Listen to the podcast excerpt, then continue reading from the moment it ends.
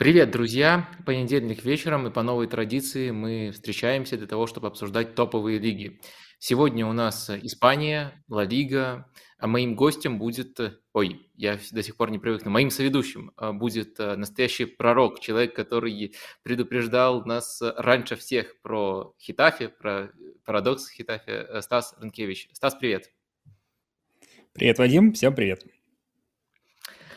А, ну, по традиции вначале прошу вас э, соблюдать э, все ритуалы, которые нужны для того, чтобы мотивировать э, ведущих делать свой контент, делать не один выпуск, а делать, допустим, до конца сезона. Для этого нужно подписываться на канал, ставить лайки, но особенной так отдельной строкой я прошу подписываться на все места, где представлены мои соведущие. Сегодня все ссылочки на Стаса в описании есть. А мне кажется, это тоже, э, э, э, это тоже дополнительный бонус, стимул приходить сюда и разговаривать в деталях про испанский футбол, про испанские команды. Пока вы собираетесь, у нас тут по традиции тоже будет, будут две маленькие темы, такие чисто для разогрева. А потом перейдем непосредственно к тому, что анонсировано. Действительно много интересных событий за этот месяц случилось в испанской Ла Лиге. А, первая такая маленькая тема – это Захарян. Я называю это маленькой темой, поскольку мы не собираемся паразитировать на Захаряне, мы не будем считать его касание. Э, я только один вопрос сформулирую. Вот, э, Стас, как ты думаешь, когда мы сможем написать, э, когда мы сможем записать вот такой кусок, фрагмент про Захаряна, поговорить про него без вот этого паразитирования? Грубо говоря, когда будет отрезок, пригодный для выводов? Ну, то есть не форсировать, не заставлять нас искать какие-то вещи, которых на самом деле нет. Слушай, на самом деле я надеюсь, что очень скоро, потому что а, сейчас Соседат будет играть 6 матчей за 19 дней. Для такого клуба, как Соседат, это непривычный ритм. Они стартуют в Лиге Чемпионов, у них будет и Атлетика скоро, и Баскское дерби очередное, да. А, до перерыва на матчи сборных, я думаю, что у нас будет возможность поговорить о Захаряне просто потому, что сейчас будет активная ротация. И Захарян наконец-то станет ее частью, и будет какое-то целостное впечатление.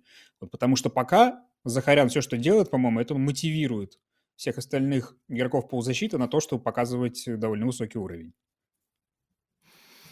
Да, э, я думаю, в ближайшее время, скорее, это будут э, матчи в ротации, матчи со скамейки, но хоть, надеюсь, э, я, я, наверное, более пессимистичен, надеюсь, до Нового года будет такой отрезок, о котором можно будет поговорить не хочется использовать фразу «может быть, кто-то травмируется», потому что это как-то некрасиво. Но это тоже один из вариантов, как Захарян может получить э, а, получить свою практику. А, тем более у него столько позиций, что ему в буквальном смысле достаточно, чтобы хоть кто-то э, вылетел. Но основных игроков, конечно, тяжело выжить. Там практически все либо из сборной Испании, либо с опытом игры за сборную Испании. Э, действительно, конкуренция непростая. Ладно, как я сказал, паразитировать тут не будем и будем продвигаться уже к основной программе. Но перед этим еще один вопросик. Э, относительно недавно, но до перерыва на матче сборных, э, Роберт Левандовский выдал э, спич, у нас вот есть его цитата, если вы вдруг не видели, мы можем вывести ее на экран, выдал спич про Ла Лигу, где там наехал на судей, наехал на поведение других команд, ну и просто сказал, что это вредит зрелищности чемпионата. У меня два ракурса тут. Первый, можем ли мы с ним согласиться, как зрители, тут чисто вот на собственных ощущениях. И если можем, то почему все равно продолжаем смотреть? Слушай, мне в первую очередь вспоминается этот известный мем про в первый раз. Вот, когда, ну, это Роберт, видимо, не смотрел чемпионат Испании раньше, мы-то это делали, да, и ну, отчасти можно с ним согласиться. Но другой вопрос, что судьи в Испании такие были всегда. Они вот, не знаю, с 2003 года сильно не изменились. Вот, поэтому если раньше чемпионат Испании казался каким-то вот замечательным, а сейчас нет, не очень понятно в судейском плане, не очень понятно почему. Хуже испанская инквизиция не стала, она всегда одинаковая. Вот, она как погодное явление. Вот. А что касается зрелищности и так далее, ну, опять же, мне кажется, Роберт смотрит немножко со своей колокольни. Он э, смотрит на эту ситуацию как игрок Барселоны. Если бы он играл в Вильяреале, например, в начале этого сезона, то мне кажется, что у него видение было бы несколько другим по поводу того, как команда закрывается или не закрывается, сколько у него будет свободы и так далее. Конечно, Барселона, против Барселоны всегда играли определенным способом, всегда старались закрыться поплотнее, особенно команды, там, аутсайдеры, середняки. Вот. А сейчас ну вот есть же расхожая фраза про то, что порядок бьет класс, да, а этого класса в Испании сейчас стало меньше, потому что игроки уезжают в ВПЛ, тренеры уезжают в ВПЛ, и приходится что делать? Не за счет какого-то таланта, мастерства и так далее, за счет организационного порядка, особенно против Барселоны. И мы с тобой, видимо, дальше об этом поговорим по поводу того, что Барселона раньше могла гораздо лучше какие-то нестандартные действия предлагать, а сейчас она довольно ну, не знаю, даже не прагматичная, но такая, застегнутая немножко, да, и в этом во всем Левандовски тяжело. Вот, поэтому, мне кажется, отчасти можно согласиться с тем, что он говорит, но причины для этого несколько другие, да. То, что ему во всем этом не так, не так легко, как в Германии, где, ну, всякие, там команды более смелые, да, вот, то это, конечно. А вот, кстати, ты начал с, с, этого про первый раз. Э, мне кажется, все-таки, если брать дистанцию, то изменения есть. Э, я почему-то вот, когда читал слова Левандовского, вспомнил, что говорил Хави. То есть задолго до того, как он стал тренером Барселоны, когда он еще был в Катаре, и у него было следующее высказывание.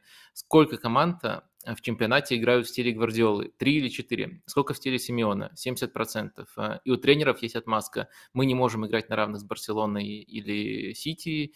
Э, проблема в том, что с Лиганесом они играют так же.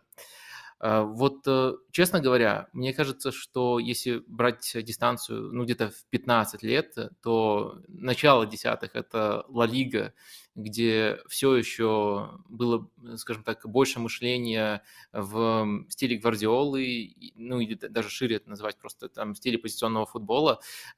Потом пришел Симеоне и оказал влияние. То есть, с одной стороны, это тоже интересно, как процесс, как эволюция. С другой стороны, мне кажется, что то, о чем говорит Левандовский, во многом все-таки обусловлено обусловлено вот этим вот эффектом э, Симеоне. И есть обратная сторона у этого. Испанские команды это делают э, здорово. То есть сейчас это, конечно, уже не четкий упор на 4-4-2. Был, э, был этап, когда действительно можно было назвать лигу там Лигой 4-4-2. Но мне кажется, проблемы с намерением тоже присутствует. Особенно если сравнить вот с тем периодом, который, наверное, можно считать э, золотым. Я все-таки, наверное, как такой более избирательный зритель, ну, избирательный чисто по количеству лиг, которые стараюсь смотреть, я все-таки вижу разницу между Ла Лигой, которая была раньше, ну, еще на нашей памяти, э, и Ла Лигой нынешней. Нет, она есть, безусловно, но просто, мне кажется, причины для этого несколько другие, в том плане, что а, раньше в Испании гораздо больше был пул талантливых игроков, распределенный по разным командам, да, и ну, не мне тебе рассказывать о том, что вот раньше у нас были десяточки, медиапунты и так далее, а теперь все стараются играть там в прессинг и так далее. Вот. В этом плане просто Испания немножко осиротела в кадровом плане. И нет футболистов для того, чтобы предлагать вот этот э, такой же футбол, как у Гвардиолы, условно говоря. Мы смотрим АПЛ, там Брайтон играет на уровне лучших команд чемпионата, да, спокойно дает, дает им бой. Почему? Не только потому, что там тренер гений и так далее, еще что-то, а потому что там любая испанская команда позавидует такому подбору футболистов, ну, я не беру грандов сейчас, да, какой есть у Брайтона. И практически любой. Ты даже Вулверхэмптон возьмешь, по набору футболистов, если перенести Вулверхэмптон в Испанию, это была бы там топ-5, топ-6 команда вот, именно по кадровому составу. Другое дело, что в таком плотном чемпионате она занимает там последние места просто потому, что, ну, этого мало. Вот. Э, времена изменились, и у испанских команд просто нет таких ресурсов, которые были раньше. Вот. Поэтому все вынуждены немножко быть, я бы не сказал, как Атлетика, Симеоны. Тем более, что, ну, и до Атлетика были такие команды. Вот. Валенсия тоже в свое время, в начале нулевых, далеко не самая распахнутая команда была, да, в чемпионате. Вот. Э, команды вынуждены играть посредством по ресурсам. Мы ярких этих футболистов вне э, топ-3, мы вот их всех по, перечисляем и всех знаем поименно, да. Вот, поэтому, мне кажется, вот именно отсутствие большого пула футболистов талантливых, когда мы уже забыли давно времена, когда Валенсия могла рассчитывать на Силию, Вилью и так далее, да, там, вот, когда в Малаге играли игроки уровня Кассорла, Хакина и так далее. Вот, вот таких вот команд больше нет остались какие-то в сравнении просто команд, где мы вынуждены находить каких-то единичные случаи. Вот у Соседада теперь есть какое-то поколение футболистов, мы знаем там, сейчас а, мы Кубо наслаждаемся, да, и, в общем, из всего из этого, мне кажется, получилась э, такая ситуация, когда командам проще играть в разрушение. Э, да, есть такая тенденция, но анонсирую, немножко забегая вперед, будем мы про одну не топовую команду сегодня говорить, которая внушает надежду и, кажется, хочет двигать Ла Лигу, футбол, но она, конечно, в первую очередь свой футбол в, э, в другом направлении. Э, ну что, вот этот стартовый отрезок мы завершили, и постепенно будем переходить к основным темам. Все, кто присоединился, рады вас тут видеть. Обязательно проявляйте активность, ставьте лайки. Будем говорить про все те попсовые темы, темы, которые у нас э, в заголовке указаны.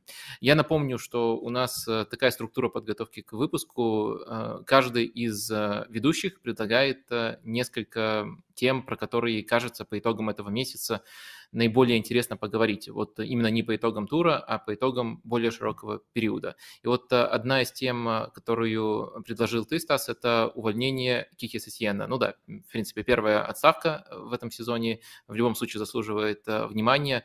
Но что особенно тебя в этом привлекает? Ну, скорее отталкивает на самом деле. У меня даже такой определенный батхерт возник, потому что, ну как, как такой разумный президент, как и Фернандо Роик, а он, ну, мне кажется, на дистанции, опять же, десятков лет, а, один из самых адекватных управленцев в испанском футболе, взял и погнал а, Кики Сетьена на старте, после того, как у Сетьена а, серьезный, опять же, кадровый недобор в защите. У него был довольно серьезный старт по расписанию в плане соперников. И плюс, как мы потом чуть позже узнали, фактически он сдался на милость определенной группе футболистов возрастных – которым, ну, у которых был конфликт с Этьеном. Вот. С одной стороны, я понимаю, Сетьен действительно очень э, упрямый тренер, и вот очень часто путают, мне кажется, в футболе романтиков, когда представляет их, да, ну, то есть у Гвардиола, например, всегда было реноме романтика, думаю, что Хави будет ставить какой-то романтичный каталонский футбол, и Сетьен он был из этой же, э, из этой же группы, но при том, что атакующий футбол еще не значит, что он какой-то романтичный. Да? Я, наоборот, всегда говорил, что Барселона при Гвардиоле играла, например, в футбол одна. И совершенно не хотел, чтобы в него играл соперник. И Сетьен, который тоже считает себя учеником Кройфа и так далее, и так далее, э, тоже он, с одной стороны, из этой группы последователей, с другой стороны, он ну, очень не любит отступать от своих идей. Вот если он приходит в команду с своей генеральной идеей футбола, то любые отступления и оглядывание на э, ресурсы имеющиеся, это не для него. Вот будет э, только так, как я придумал изначально. Вот. Это, видимо, вошло в конфликт с группировкой возрастных футболистов, а там Альбиоль, Капуэ и э, Пареха. Средний возраст эти троицы, по-моему, года 34. Вот. И они его немножко как бы подвинули. А это всегда плохо. Вот как бы, какой бы ни был тренер, какие бы ни были результаты прямо сейчас, а затем он всегда медленно начинает, да, если ты сдаешь команду ветеранам-футболистам, ничего из этого хорошего уже не получится. Вот. А, причем я еще читал, что в группе этих футболистов э, был Пепе Рейна. Да, он сейчас уже не играет в основе, но на самом деле он же и был вторым на момент прихода Сатьена, и Сатьен а, даже пожертвовал, можно сказать, Гильермо Руди и Херонима Руди, сори, а, и сделан какой-то отрезок Пепперейна основным, так что... Тогда средний да. возраст заговорщиков повышается еще. Да, да, сколько, 41, по-моему, сейчас Пепперейни. Э, возможно, один вообще из самых возрастных футболистов, которые еще не завершили карьеру. Понятное дело, что вратарь, но э, все же. Э, давай в общих чертах постараемся сверить наши впечатления, что мы видели непосредственно на поле. Я предлагаю тут оттолкнуться, конечно же, от отрезка прошлого сезона, поскольку из-за тех факторов, которые ты, в частности, описал, трудно делать выводы по старту этого сезона. И основной вот отрезок для того, чтобы ответить, были ли вообще там поводы для увольнения статьи Сетьена э, игровые, это, конечно же, концовка прошлого сезона, когда он унаследовал команду от, эм, унаследовал команду от Уная Эмери. Э, я вот тут э, некоторую табличку подготовил, сейчас выведем ее на экран.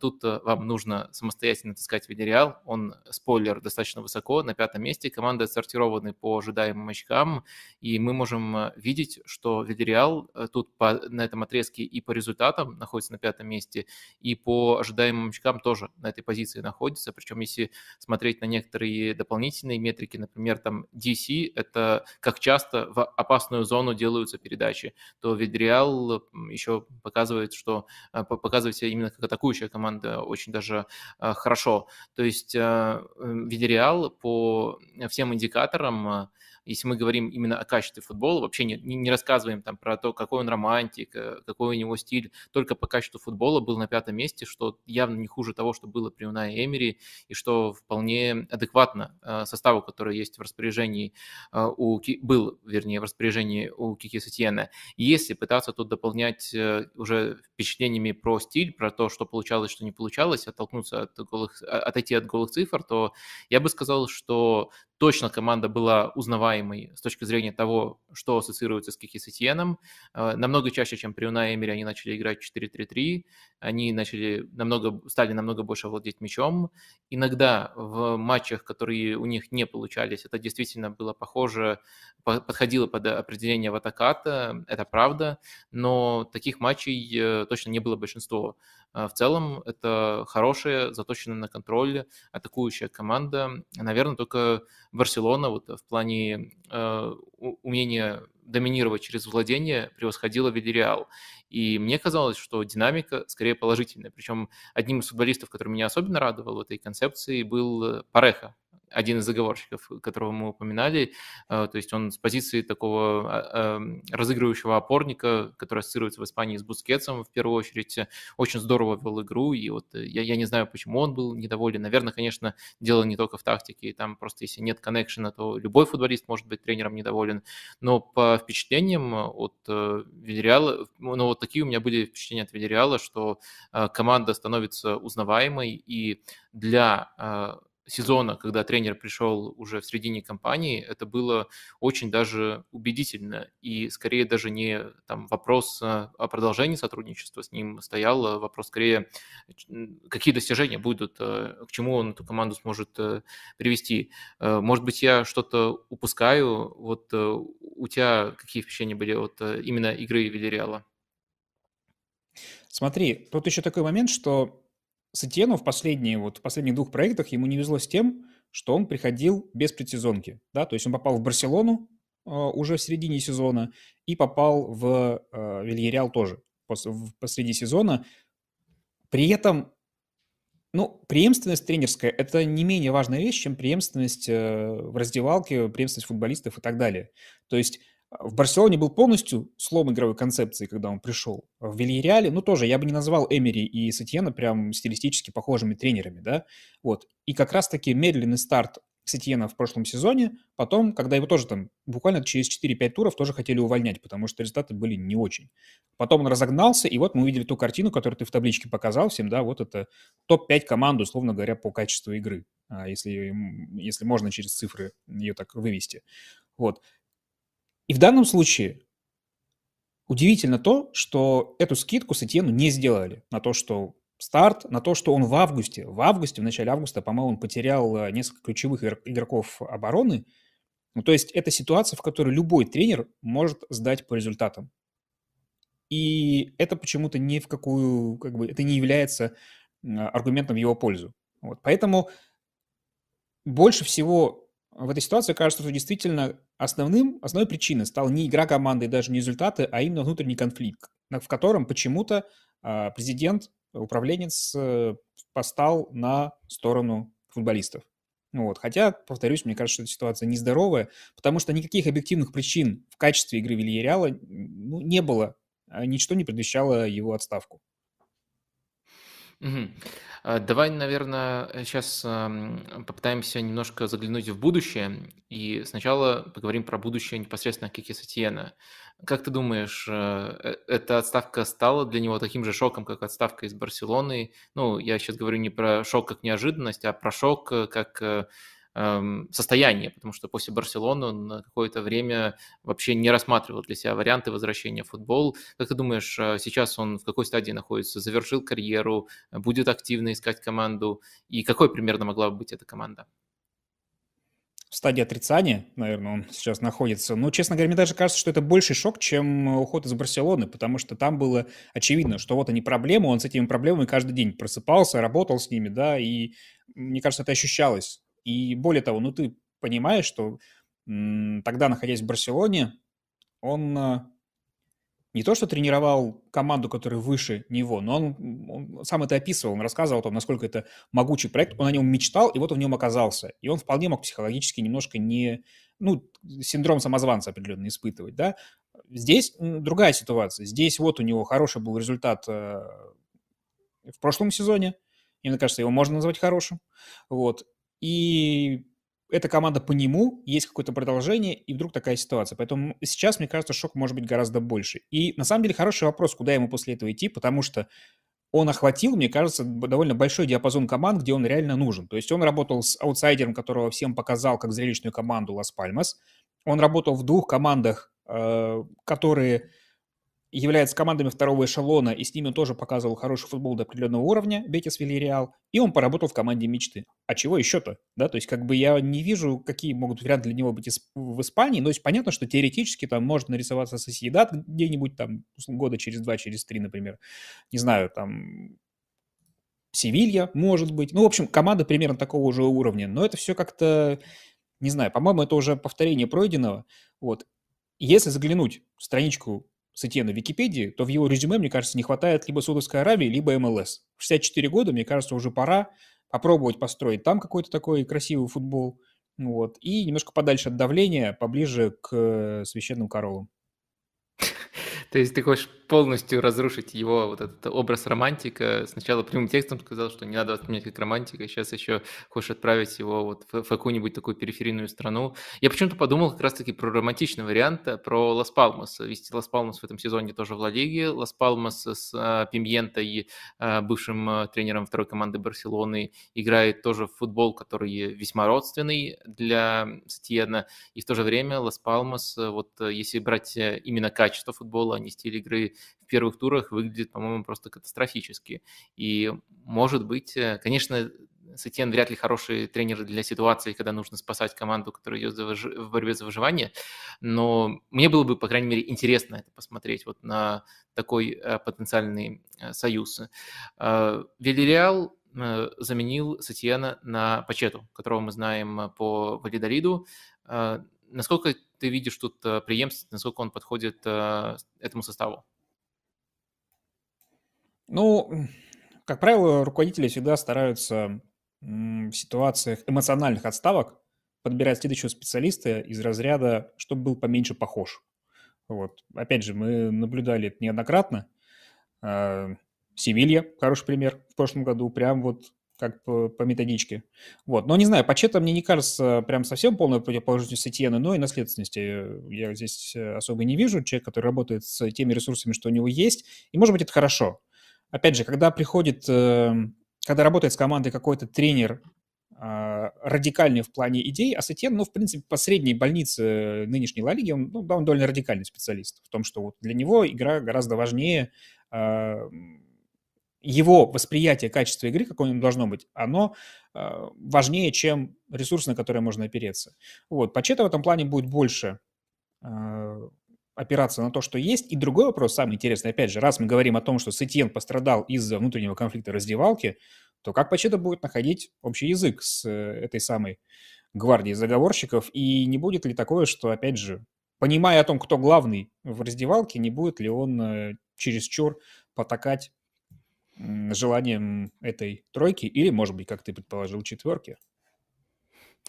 Э, да, ну тут можно зафиксировать, э, что Пачето уже провел свой первый матч, выиграл 2-1. Э, если в таких базовых категориях описывать 63% владения, не сильно отличается пока, что хотя это домашний матч против не самого сильного соперника, тоже надо учитывать. И, наверное, Очень еще более... Да. Э, наверное, еще более показательно, что практически все, кроме как раз-таки Рейны, которого я в заговорщике занес, остальные заговорщики были в старте. То есть это и Рауль Альбиоль, это и Пареха, и Капу. Э, и пока, пока, пока, пока не, неплохо стартовал Пачета, будем за ним следить, посмотрим, что у него получится. А сейчас продолжаю, продолжаю, предлагаю двигаться дальше. А, следующую тему я, а, на следующей теме я настоял, это Атлетика. Атлетика, который э, нас обманывает, либо не обманывает, э, либо их э, аномальные результаты обманывают. А, давай начнем с самого-самого свежего. Симеоне последний матч против Валенсии назвал вообще худшим в его эру. Тоже можно вывести на экран эту цитату. Мы можем вспомнить что-нибудь хуже ну да, я могу. То есть мне кажется, что поражение... Вообще немецкие команды часто наказывают испанские и надолго остаются в памяти. По-моему, 0-4 от Боруссии в 18 кажется, году и 0-4 от Баварии не так давно. Это больше было и по результату, и по игре превосходством более серьезным. Но, опять же, Семена же, как правило, ничего не говорит просто так. Он говорит для того, чтобы его услышали, и, как правило, услышали футболисты да, и я понимаю отчасти, о чем он говорит, в этой игре не характерно для Атлетика было отсутствие концентрации. То есть, ну, второй гол Валенсии, ну, это же просто какая-то череда а, маленьких индивидуальных ошибок, которые привели к катастрофе. Вот. А это не характерно для Атлетика. Он может уступать по игре, но чтобы футболисты не дорабатывали эпизод, вот этого Семена не терпит. Может быть, в этом был сигнал. В всяком случае, у меня от просмотра этого матча осталось именно такое впечатление, что вопрос тут даже не столько в качестве игры, сколько в дисциплинированности, дисциплинированности и э, концентрации на тех задачах, которые перед тобой стоят.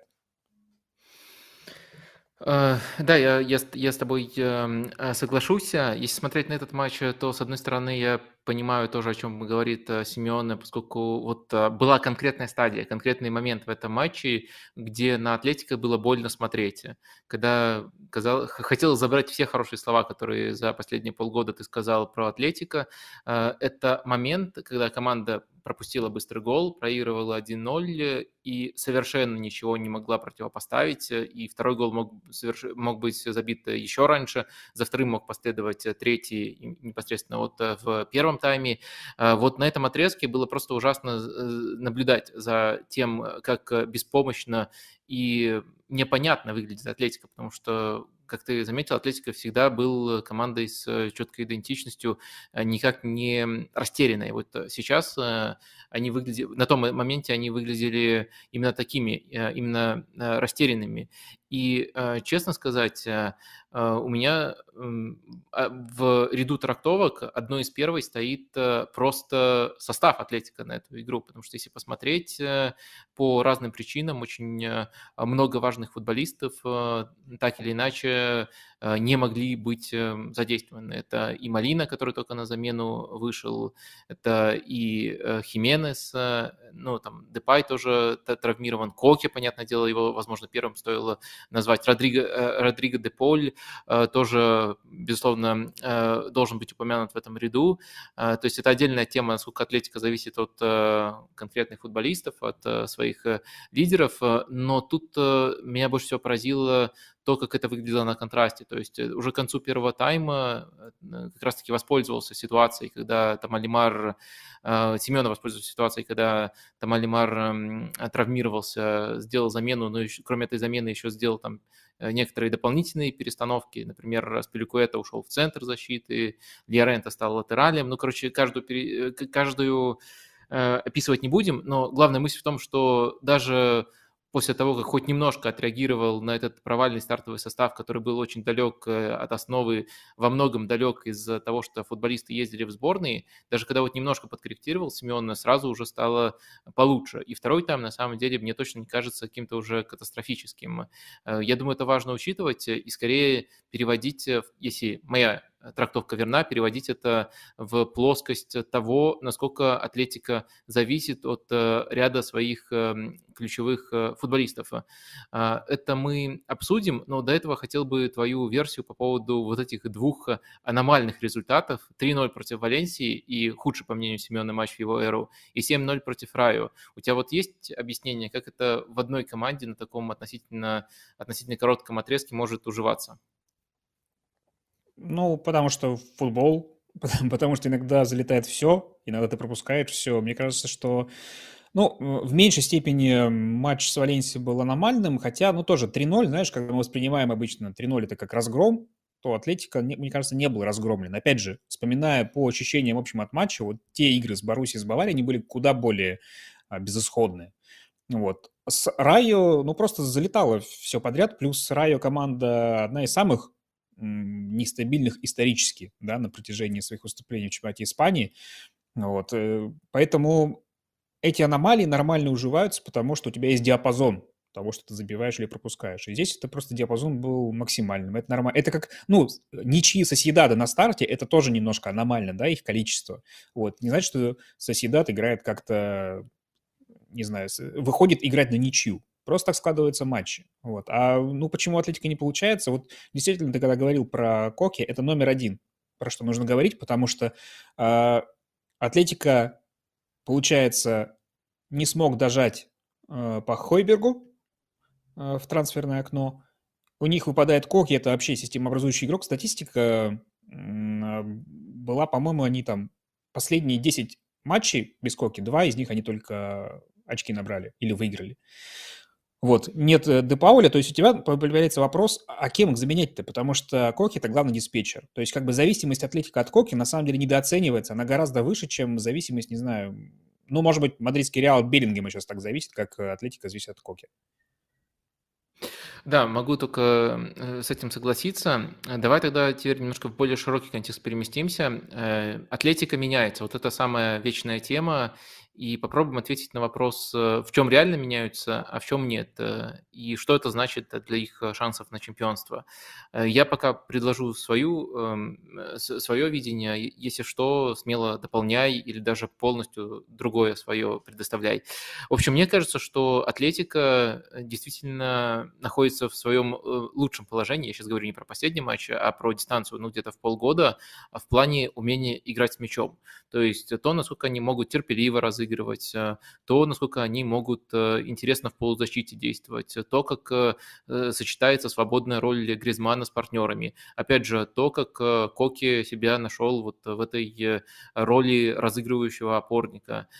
Все это очень впечатляет, и Атлетико если мы берем время, которое они проводят в атаке, и эффективность этого времени, то, как они им пользуются, это хорошая команда, которая не теряется на фоне даже Барселоны и Реала но в то же время Атлетика остается командой, ну, наверное, из нижней пятерки по желанию и умению прессинговать. Вот, в частности, один из признаков этого самого беспом... этой самой беспомощности, которую я описывал против Валенсии, это то, что они не могли начать давить в первом тайме. Мне кажется, время, которое прошло между голом, ранним голом Угадура и концом первого тайма, это просто потерянное с точки зрения Валенсии время, э, с точки зрения Атлетика, извиняюсь, э, время. Они не могли организовать никакого давления, потому что не могли достаточно быстро возвращать мяч, при том, что Валенсия не сказать, что умеет здорово его удерживать.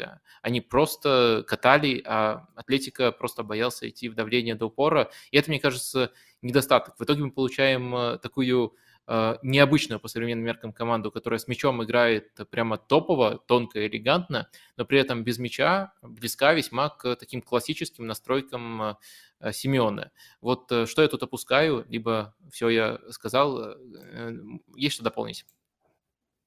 Ну, вообще меня удивляет, что сейчас 2023 год, а некоторые люди до сих пор воспринимают Атлетика как будто э, а, 10 лет назад. Как будто сейчас вот начинается тот самый их первый чемпионский сезон. Потому что Атлетика нач- начал меняться, ну, лет 7 назад, как минимум. Ну, хорошо, нет, это, это нижняя граница. Вот. А Семенов давно хотел стать более атакующей командой, более современной, потому что, ну, вот то, что он показывал 10 лет назад, это он достиг в этом определенного тупика, и все, нужно было двигаться в каком-то направлении, поскольку Атлетика вдруг стал глобальным брендом, как и другие э, топы испанские, то понятно, что нужно показывать более зрелищный футбол, потому что это тоже работает на привлечение глобальной аудитории.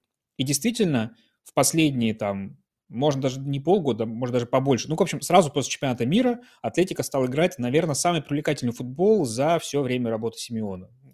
Семен говорил про самое худшее поражение на его, в его карьере, но можно его немножко его э, похвалить тем, что последние вот э, 6 месяцев это был самый лучший период с точки зрения качества игры. Что на то повлияло? Ну, во-первых, мне кажется, стабильность состава.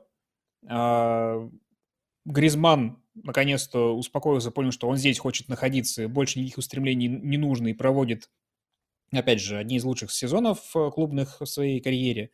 И на фоне всего этого получается, что тот баланс, который был найден Семеном не так давно, он рушится моментально, потому что, ну, основная проблема, ты уже назвал, это вирус FIFA.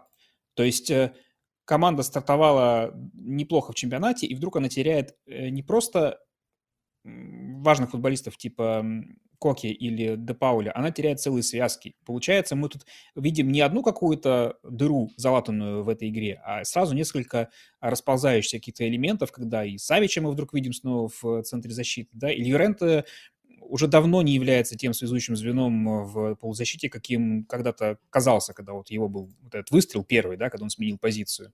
Вот, поэтому и Лемар тоже травму получил. Короче, очень много факторов, с которыми, опять же, очень сложно что-либо сделать в моменте. Вот, поэтому сейчас э, при, придется Симеону какое-то время вновь налаживать какие-то новые связи, и, к сожалению, будет Атлетика играть таким пожарным вариантом, особенно ближайший матч Лиги Чемпионов, там только полузащитников будет совершенно какая-то неприемлемая. А, да, и, наверное, мы еще так сформулировали, что это значит для шансов на чемпионство. А, наверное, можно так резюмировать. Э, стартовые 11 у Атлетика кажутся вполне сопоставимыми, особенно учитывая, как команда уже показала, она может распоряжаться этими футболистами, вполне сопоставимые с Барсой и Реалом. Вот если бы э, чемпионство решалось только на этом, разыгрывалось только на этом, и все были всегда в хорошей форме, всегда здоровые, никто не травмировался, и сборных не существовало бы, тогда бы я говорил, что шанс Атлетика не ниже, чем у испанских грандов, но вот все-таки нужно учитывать более широкую картину. И мне кажется, что именно нехватка глубины э, в итоге приведет к тому, что Атлетика может даже всерьез в гонке в этом сезоне не поучаствовать. Но тут, конечно, такой вывод еще рано делать. Тут из категории надо присматриваться, надо продолжать дальше следить. Давай чуть более конкретно поговорим про позиции, которые кажутся э, особенно важными вот с точки зрения невозможности заполнить их э, кем-то, когда отсутствует основной игрок. Я полностью согласен с твоим тезисом про Коки. Э, наверное, наверное, в Атлетико есть еще все-таки Гризман, и я всегда вот метаюсь, э, кого называть у них самых, самым важным, но Коки точно заслуживает, э, заслуживает претендовать на этот статус, и только Гризман с ним может конкурировать, а может быть э, в итоге Коки эту конкуренцию и выиграет. Но все-таки, если исходить из данности, что Коки иногда отсутствует, кто, на твой взгляд, должен быть вторым выбором на эту позицию, но это также вопрос немножко про Бариоса, который, с которым экспериментирует Симеоне. Тянет ли он? Ну, пока еще нет, но опять же, Коки тоже не тянул, когда ему было столько лет, сколько Бариуса сейчас, да?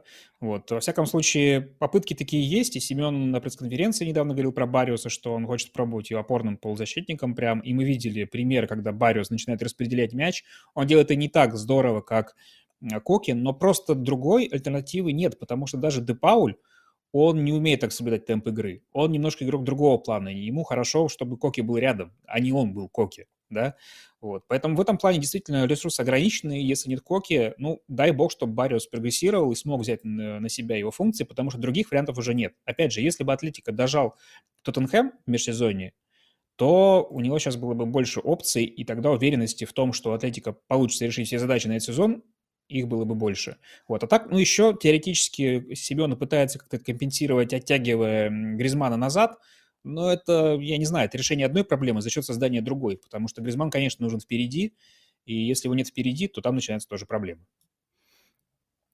Угу. А э, Вицель как вариант в центре поля тебе как? Вицель мне как вариант где, либо, где бы то ни было уже не очень нравится, честно говоря. То есть, ну, это совсем какой-то вариант такой, вот, э, не знаю, у тебя из трубы вода, кипяток хлещет, ты чем-то ищешь какую-нибудь тряпку заткнуть. Вот это примерно Вицель сейчас, к сожалению. При, при всем моем уважении к его прошлому. А, да, а, ну, следующая такая позиция – это непосредственно сам Гризман. Есть ли нам вообще смысл обсуждать, или травма Гризмана – это катастрофа? Если чисто вот на уровне предположений, на уровне гипотез, то какие-то элементы Гризмана я видел в Депае. Проблема в том, что я видел их в Депае, который играл в Лионе, то есть очень давно, и то, как его использует Симеон, это, конечно, далеко не похоже на то, что может давать э, Гризман. Может быть, э, есть еще какие-то скрытые варианты, или на Гризмана просто молиться надо? Ну, лучше молиться, да, и на него, и за него, потому что, ну, он делает э, Гризман в каком-то смысле это два футболиста на поле сразу. По тому объему функций, по тому объему работы, которую он делает, это сразу как бы на одного футболиста больше. Дипай, он достаточно креативный, но он ну, в меньшей степени командный игрок. Он всегда делает то, что ему а, кажется правильным в данный момент. Он менее управляемый, что ли. Он не делает игроков вокруг себя лучше, как это делает Гризман. Поэтому я не вижу равноценной, э, равноценной замена Гризману. Другое дело, что, может быть, она и не нужна. То есть, если выпадает Гризман, вот мы сейчас говорим о том, что Коки выпал, кем его заменить? Если выпадает Гризман, надо просто менять игру, да, переходить на что-то более простое, э, ставить двух разноплановых форвардов вперед и упрощать э, доставку мяча до них. Вот и все, что можно сделать. Вот, и ждать, пока он вернется. Ну, без э, Гризмана Коки качество игры падает прямо мгновенно, заметно, и мы стали этому свидетелями буквально в последнем туре. Наверное, Родриго де Поле тоже надо упоминать близко к этому ряду, просто потому что это еще так совпало, что сразу вместе и Коки, и де Поле выпали, и это особенно, особенно сильно ударило по центру поля, где еще и Лемар травмировался к концу, к концу первого тайма. Но, наверное, есть еще одна неочевидная позиция, о которой я хотел бы поговорить, пока мы скорее про очевидные говорили, это позиция на левом фланге. На левом фланге, где иногда этот игрок э, выполняет вообще роль вингера, иногда этот игрок выполняет роль пятого защитника, и вы догадались, что в идеальном составе этого игрока звали Яник Феррейра Караска которого больше в составе Атлетика нет. И вот э, мне показалось достаточно интересным, что в матче против Валенсии решил Семен Родриги Рикельми использовать на этой позиции, тоже игрока изначально атакующего. Такая попытка найти кого-то наиболее близкого к Караско в составе, который есть. Э, это меня немножко удивило, потому что есть э, Хави Галан на эту позицию, э, Галан, наверное, правильно, да, Хави Галан. Галан, да. Да. И он мне очень нравился по прошлому сезону. Как ты думаешь, какой будет динамика итоговая э, в этой зоне, и стоит ли тут так всматриваться в решение выпустить Рикельми на позиции, где раньше играл Караска, или я тут немножко, немножко переоцениваю? Нет, я тоже удивился, потому что, ну, Галан кажется прям заменой по позиции. Зачем-то его и ведь брали как раз-таки он профильный футболист. Но, видимо, видимо, для Семена очень э, важно, чтобы футболист хорошо понимал его требования, что от него нужно, и на это требуется время. Вот, потому что, ну, Галан тут без году неделя в команде, да, а все-таки Рикельме, при том, что он, может быть, изначально а, это не совсем его, но он лучше понимает в данный момент, на этой стадии развития команды, что Семен от него хочет. И поэтому вот прямо сейчас это была а, попытка через него заменить отсутствие Караска.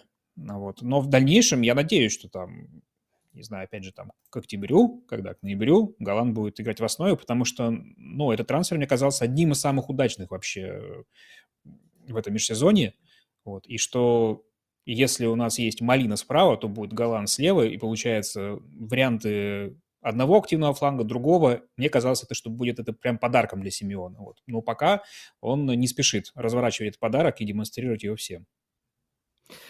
Ну и последнее по составу Атлетика. Мне хотелось бы поговорить про центр защиты. Мне кажется, это немножко недооцененная в контексте нынешних проблем зона. Мне кажется, это именно зона, которая может не позволить э, Диего Симеоне поставить на колени весь мировой футбол, даже если все стартовые футболисты у него будут здоровы.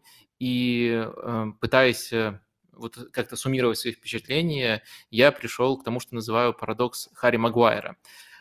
Сейчас вот пошагово постараюсь э, объяснить. Э, э, дело в том, что, как я уже сказал, Атлетика команда не очень смелая без мяча, предпочитают обороняться глубоко, но в то же время с мячом Атлетика разыгрывает, все более интеллектуальной становится командой и в том числе использует короткие розыгрыши. И проблема в том, что футболистов, защитников центральных, которые подходили бы под низкую оборону, но в то же время были хороши с мячом, просто не достает. Э, в принципе, даже вот если бы Атлетика мог э, вести себя амбициозно, выйти на рынок и усиливать именно эту позицию. В итоге у Атлетика нет защитников, которые подходили бы под эти требования, и есть просто разный набор защитников. Ну, грубо говоря, мы можем сформировать тройку, где будут Савич и Хименес, такой Э, old school по меркам Атлетика. И мы также можем сформировать э, тройку, где по бокам от центрального защитника будут располагаться Аспирикуэта и Эрмоса. Это такие уже современные э, защитники, которые подключаются, иногда там доходят с мячом до чужой трети, и которые вполне могут играть и фланговых защитников при другой формации.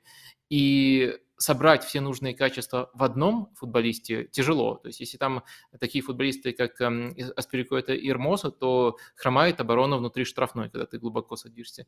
Если там футболисты такие, как э, Савич и Хименес, тогда становится тяжелее атаковать, так как хочет атаковать Атлетика. Ну и Харри Магуайр, как бы это странно не звучало, как бы это иронично не звучало, но это футболист, вот редкий тип футболиста, которому было бы удобно в нынешнем Атлетика. То есть он он действительно не очень хорошо обороняется высокой линией, он любит низкую линию, но в то же время он для своих габаритов а, невероятно техничен и действительно может э, продвигать мяч, может очень неплохо из линии защиты а, пасовать. А, просто что думаешь про эту теорию, насколько она безумная? Я думаю, что агент Харри Магуайра именно так бы представлял своего клиента Диего Симеона, если бы знал, что с Вестхэмом, или куда Магуайр, по-моему, Вестхэм, да, пытался перейти? Пытался, но не да. получилось. Нет, я, пон... да, я понимаю, что если плохой универсал иногда лучше хорошего однопрофильного футболиста. Но мне вообще странно, как выглядит центр а, защиты в начале этого сезона, потому что это не то, что это не пожарный вариант сейчас был, когда Эрмоса, Савич и Вицель. А, да, это так практически весь сезон играет. Только в первом туре у Атлетика играл там еще Спиликуэта в центре. Мне кажется, всякий раз, когда Вицель находится в центре защиты, это значит, что это уже какой-то неоптимальный вариант, а Симеону внутренне идет на какие-то вот... Э. Мне кажется, не знаю, я не хочу сказать, что Вицель это Магуайр, но это примерно вот похожая ситуация, когда тренер пытается пойти на компромисс, не знаю, там, со своей совестью, со своим видением того, как должно быть. Потому что это тоже примерно случай, когда это плохой, но зато универсал. Ну, все-таки я не думаю, что Вицель как защитник хорош. Ну, то есть как э, центральный защитник внутри штрафной, поэтому, когда он выходит, Атлетика страдает. А, если попытаться все-таки из того материала, который есть, составить оптимальную тройку, как у тебя она выглядела бы, подумай, я пока назову свою. Мне кажется, что это Эрмоса, Хименес и Аспирикуэта. Да, все равно некоторые изъяны были бы, но, по крайней мере, это, как мне кажется, стилю, в котором играет Атлетика, подходит лучше всего. Ну, это неинтересно, потому что у меня у меня нет э, Такая большого разнообразия вариантов, и ты назвал то же самое. А, могу лишь отметить, что здорово, что Эрмос прибавил, потому что еще там в начале прошлого сезона он не выглядел настолько... Сейчас он, ну, чуть ли не лучший центральный защитник, который есть у Симеона, на мой взгляд. Вот. Можно понадеяться, опять же, не знаю, на прогресс Сиюнджу по ходу сезона, потому что, опять же, мы видели, что футболисты, которые приходят в Атлетика, им нужно время. Малина тоже не сразу заиграл, а ну, сейчас это вполне себе боевая единица, один из лучших правых латералей во всем чемпионате. Вот. Защитников же не просто так набирал Симеон э, в межсезонье, да.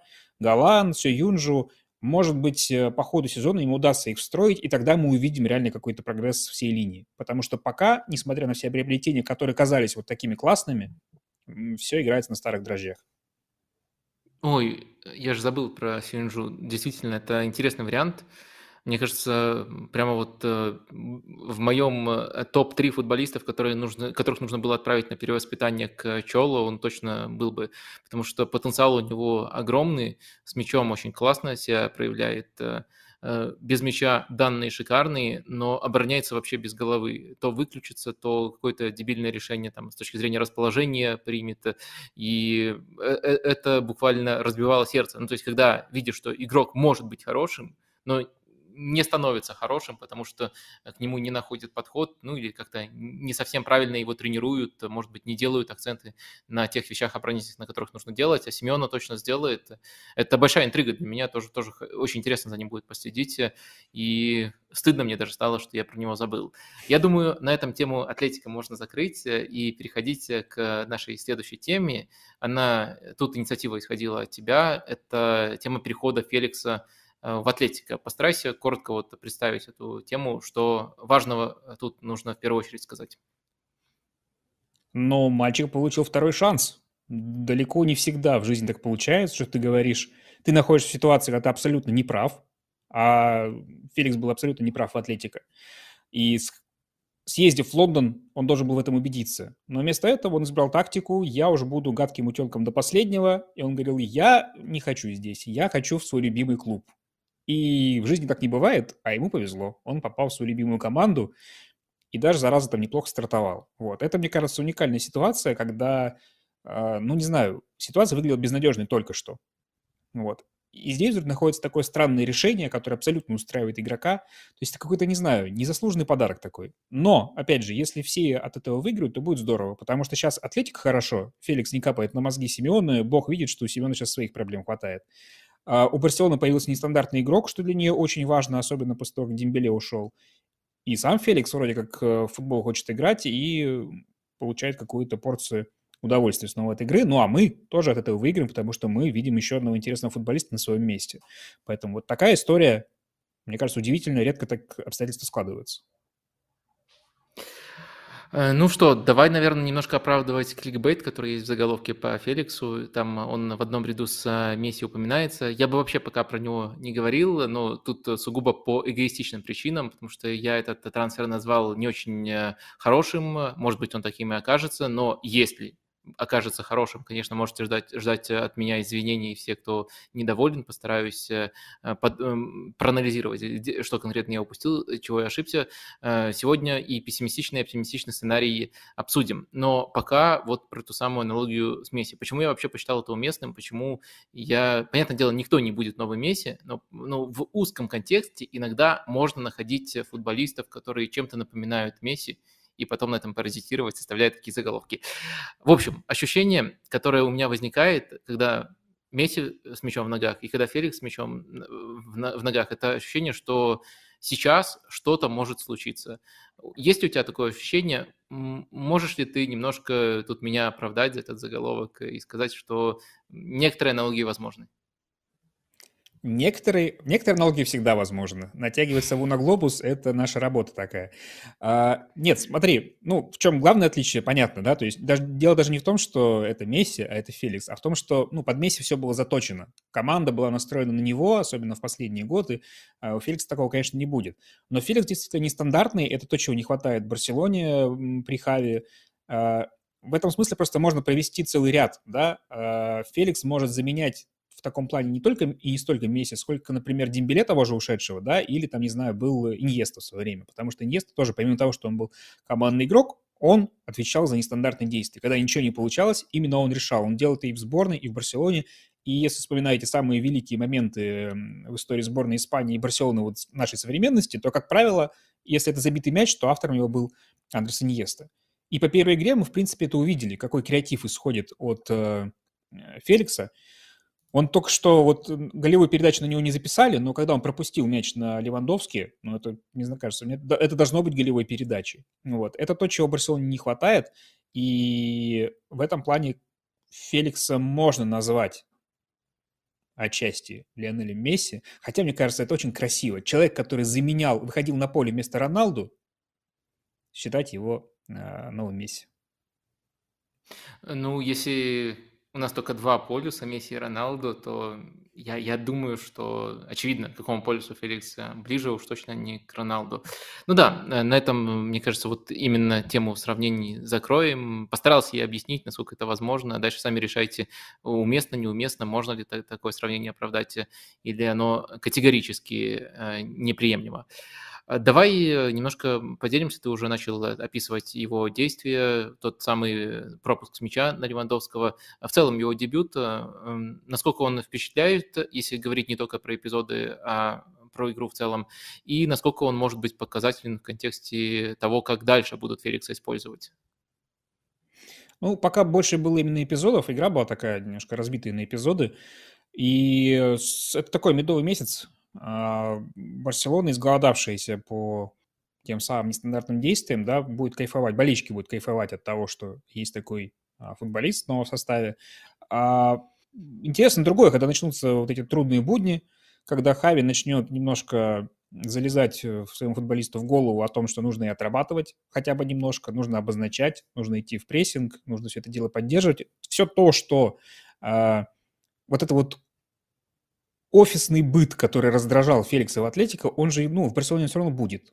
Вот. Просто, ну, тренер будет другой, не такой строгий э, дяденька аргентинец, да, но тем не менее все равно нужно будет пахать, и большой вопрос, как бы, насколько к этому будет Феликс готов. Так что вот так, так каждый матч не будет, конечно. Вот. И мы еще увидим недовольную гримасу, но в целом шансов на то, что у э, Феликса получится хороший сезон в Барселоне, их сейчас, конечно, больше, чем э, в Атлетику. В Атлетике эти шансы из-за испорченных отношений, они уже были, ну, практически около нуля. А, да, э, я, наверное, тут эм, поделюсь некоторыми наблюдениями э, непосредственно потому, что Хави пытается сделать, встраивая Феликса в состав, как он меняет структуру. Вот несколько скриншотов я подготовил, сейчас э, выведем их на экран, как выглядит с Канцелу и Феликсом обновленная Барселона.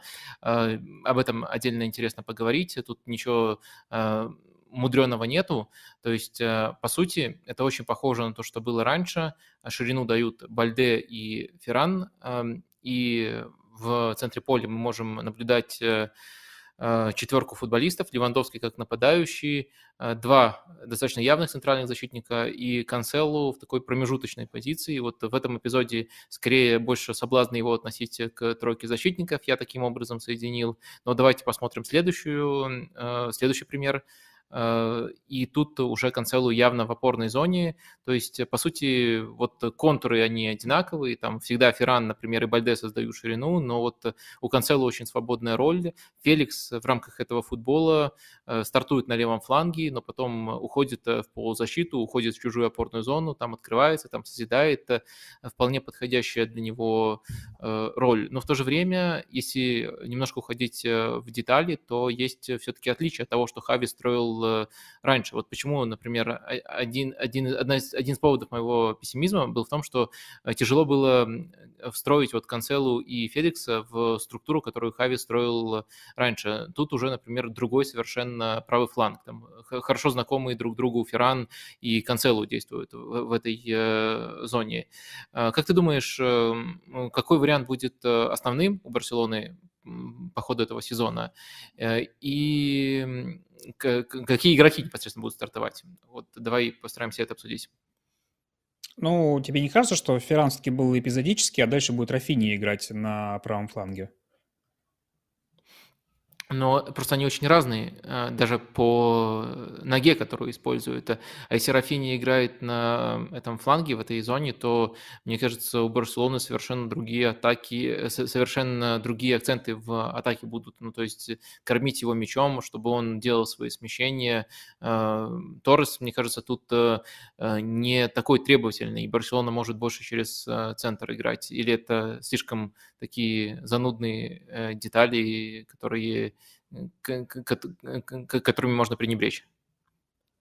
Да нет, ну просто после ухода Дембеле мне показалось, что, ну, очевидно, что Рафиня теперь будет отвечать полностью за правый фланг, его не будут кидать туда, где ему не, неудобно. Тем более, что Феликс очень органично смотрится вот на этом, не знаю, левом, как его назвать, полуфланге, ну, в общем, на той стороне поля, да, и, наконец-то, есть какой-то баланс и понимание того, что теперь не нужно э, в плане сторон света кому-то идти наперекор. Вот. Ферран Торрес хороший вариант, но мне кажется, есть вопрос еще определенной надежности. Ферран Торрес совсем недавно оказался футболистом, которого Барселона должна сбросить как балласт. И он расцвел совсем недавно. Я не уверен, что у него есть еще такой кредит доверия со стороны Хави, чтобы ради него задвинуть Рафинию, потому что теперь с организационной точки зрения, когда есть Канцело и есть э, Феликс, э, конструкция с Торресом выглядит э, замечательно. Поэтому э, Рафинья, который более ну, тоже, не знаю, тактически дисциплинированный игрок, да, который выполняет э, все те задачи, которые Хави обрисовывает, Я не уверен, что от него готов Хави отказаться, поэтому конструкция с тем, что впереди будет Рафиня, мне кажется, более уместной, по крайней мере, а, в ближайшее время. А Торос получил свое время, пока вот Рафини восстанавливался после травмы. Примерно так. Угу. А, все равно, наверное, в любой конструкции, независимости, вне зависимости от того, кто стартует на правом фланге, очень интересно обсудить, кто будет стартовать э, в центре поля. Потому что как мне кажется, кому-то обязательно будет не находиться место. Какое сочетание ты видишь а, основным? Ну, наверное, тут можно называть четыре футболиста, потому что, ну, при владении мы это очень часто видим, там такой квадрат, по сути, образуется. Вот кого бы ты включил в этот квадрат и кто остается в итоге на скамейке? Ой, а, ну, сложно на самом деле, потому что, мне кажется, Хави, опять же, зная его подход к играм, чем он отличается, опять же, немножко от когорты тренеров, которые считают себя круифистами и так далее, он довольно часто идет от соперника и меняет конструкцию под э, конкретного оппонента. Вот. Та, э, я, кстати, честно говоря, не помню, в каком состоянии он сейчас Педри, насколько он, когда он должен вернуться. Я тоже сходу не вспомню. Ну, то есть мы просто говорим как бы про какую-то иллюзорную Барселону или про то, какой она будет в ближайшее время, потому что если то, которое будет в ближайшее время, условно говоря, там ближайшие, ну, до Нового года, да, то мы можем примерно Педро исключить из этой, а, из этой конструкции, будет попроще. Ну да, давай попробуем исключить. На самом деле все равно кто-то, ну, например, в этом матче Гюндаган оставался на скамейке, все, все равно интересно, как мы их расположим. А, мне интересно, насколько Хави отказывается или не отказывается от истории с э, Де Йонгом, набира... Э, начинающим еще глубже. То есть в этом матче он играл больше в центре поля, да, есть же вариант еще с центром защиты, оттуда разбегаться. Вот. А, хотел бы, мне кажется, Хави отказаться от Ореоли Ромео, но это нереально просто, потому что без него, ну, совсем как-то становится э, опасно. Вот. Так что Гави, Ромео, Гюндаган, но при этом выкидывать Де Йонга тоже как-то странно. Вот. Тем более, что мы теперь понимаем, что Кунде с приходом Канцела будет играть только в центре поля, где он и хотел, сбылась его мечта. По-моему, он не очень хотел играть на правом фланге. Вот.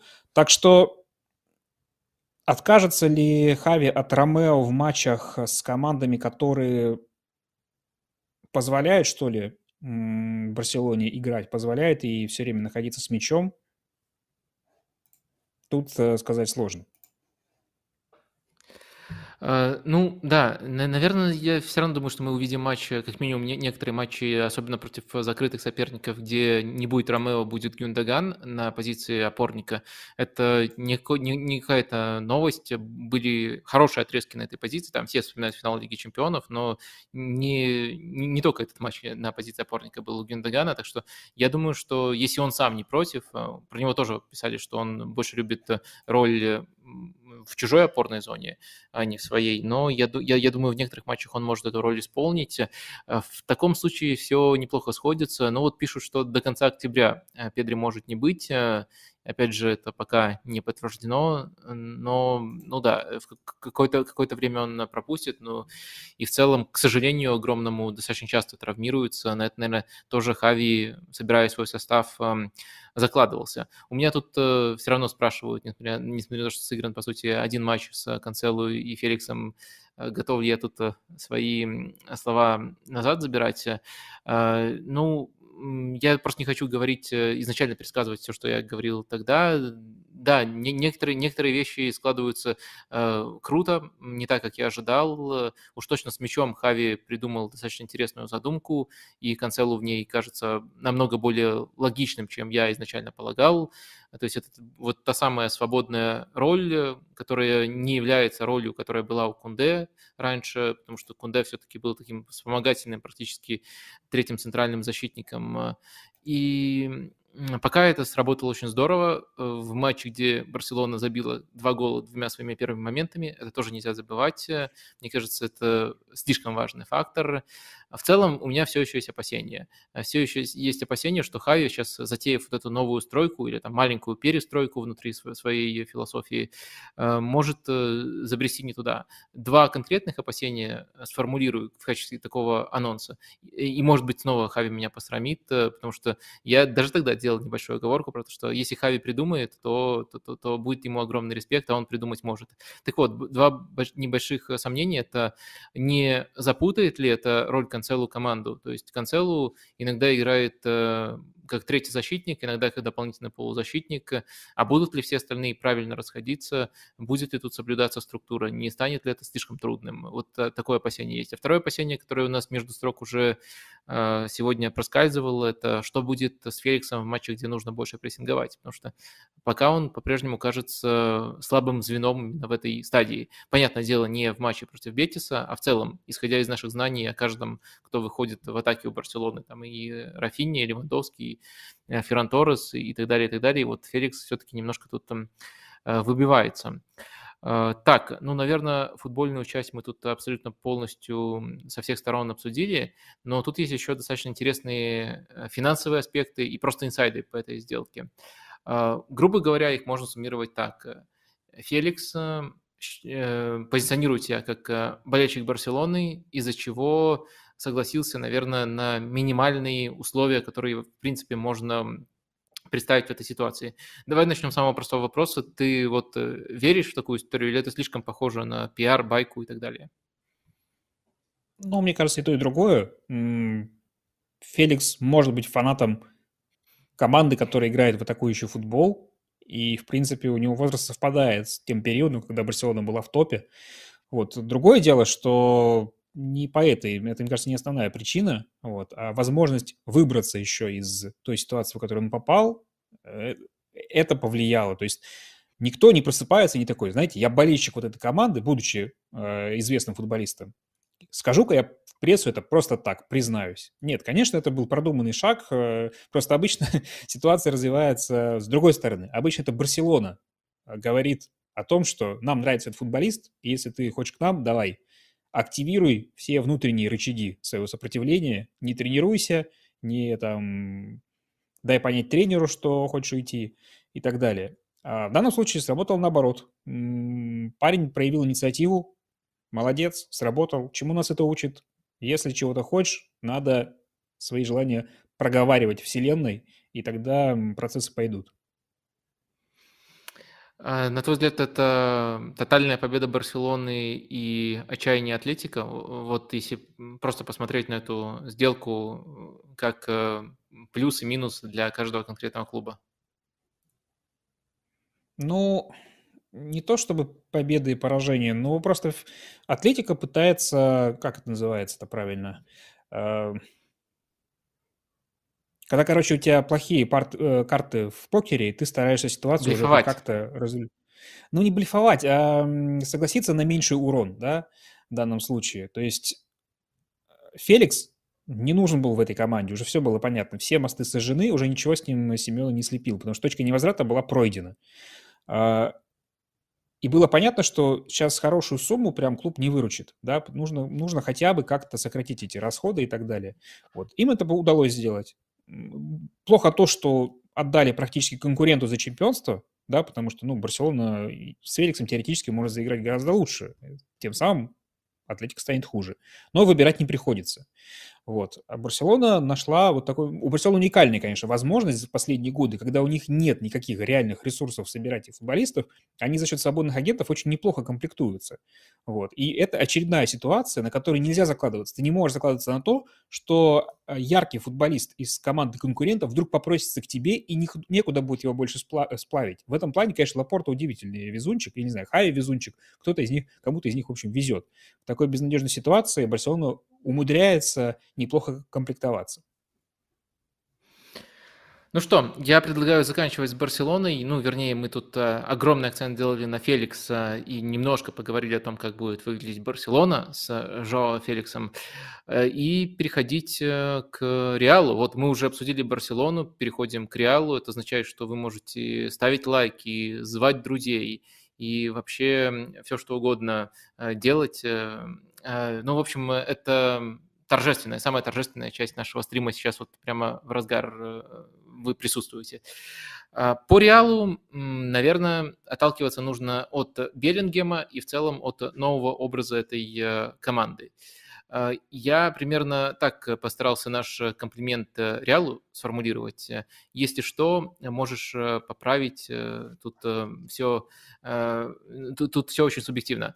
В общем, Реал – это самая неубедительная команда из тех, что еще не теряли очки в топ-лигах. Вот насколько справедлив такой эпитет, который я все-таки считаю комплиментом, поскольку все-таки они до сих пор не теряли очки, но в то же время и некоторым уколом на фоне, получается, Интера и Манчестер Сити. А, я первым делом хотел спросить, сколько их таких команд, которые не теряли очки? Ну, с Манчестер Сити вообще как-то странно мерится в последнее время. Слушай, мне кажется, что это немножко зависит от подхода. А, ну, то есть, а, вот ты видишь футбол как Нео в конце последней «Матрицы», когда он видел весь мир в цифрах. Вот. Я не хочу сказать, что ты не, э, не можешь э, какую-то почувствовать там, не знаю, красоту момента, конечно, да. Но в целом, а я смотрю на футбол, как вот э, был фильм какой-то, где начался зомби-апокалипсис, и там э, зомби смотрели на фейерверк и просто замирали и больше не могли ничего делать. И люди за счет этого что-то делали.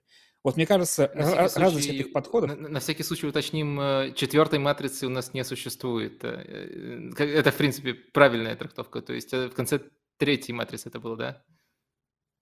Не-не, это уже отдельный фильм был. Это, слава богу, зомби-апокалипсис начался не, не в «Матрице», другой фильм. А, хотя, мне кажется, что идея не самая плохая для Вачовски. Смысл в том, что мадридский Реал на протяжении всей своей истории, и особенно с Карло Анчелотти, существует немножко вне этих рамок. Как, когда в жизни говорят, ну вы знаете, наука еще не все способна объяснить, вот Реал в этом существует. Поэтому то, что он не демонстрирует игру, которая должна быть уверенной, качественной с точки зрения аналитики, это нормально. То есть как бы это происходит каждый сезон.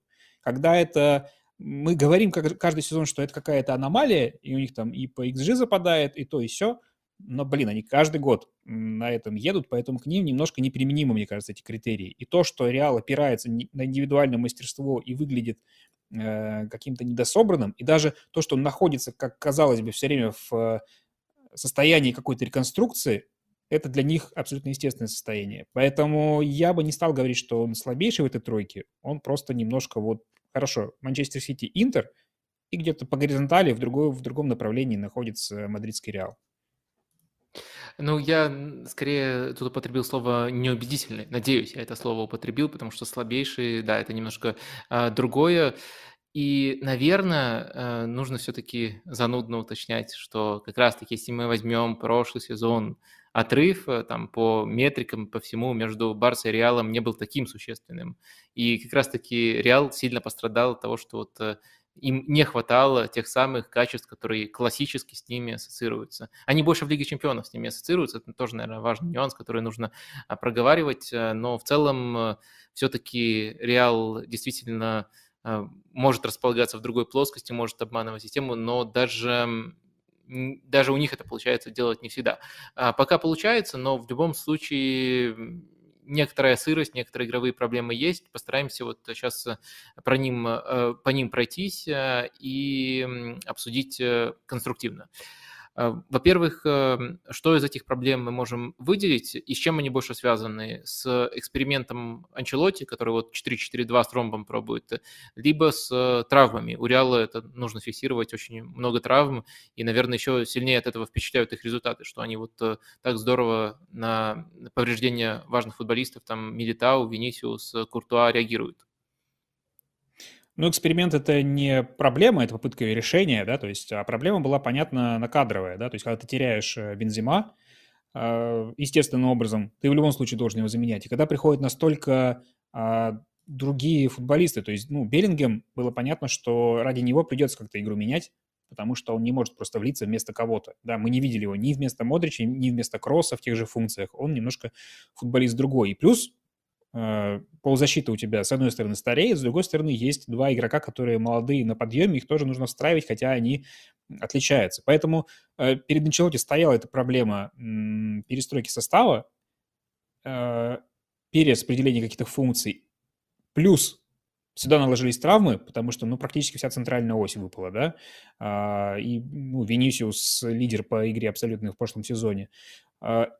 Все это проблемы, которые, ну, сейчас их очень сложно заметить. То есть мы говорим, только что мы говорили про Атлетика, у них нет Коки, и это проблема. У Реала вылетают три ключевых футболиста, ну, как бы, ну, ничего страшного, без потерь идут. Вот.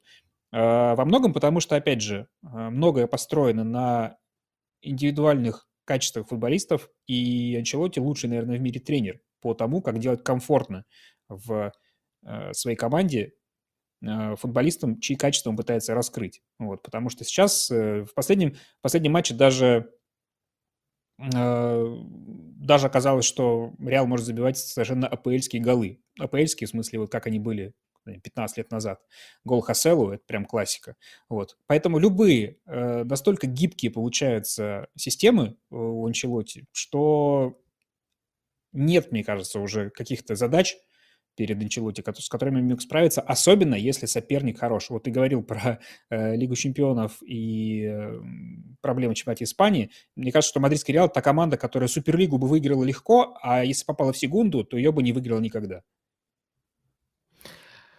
Но все-таки с апельскими голами туговато как раз-таки было у Хаселу. Он за три сезона всего 10 сумел организовать, э, при том, что потом уже, э, вернувшись э, в Ла Лигу, ниже 10 за один сезон э, не опускался. Там э, и за Алавес стабильно забивал больше 11, и потом в Испаньоле в прошлом сезоне 16 забил.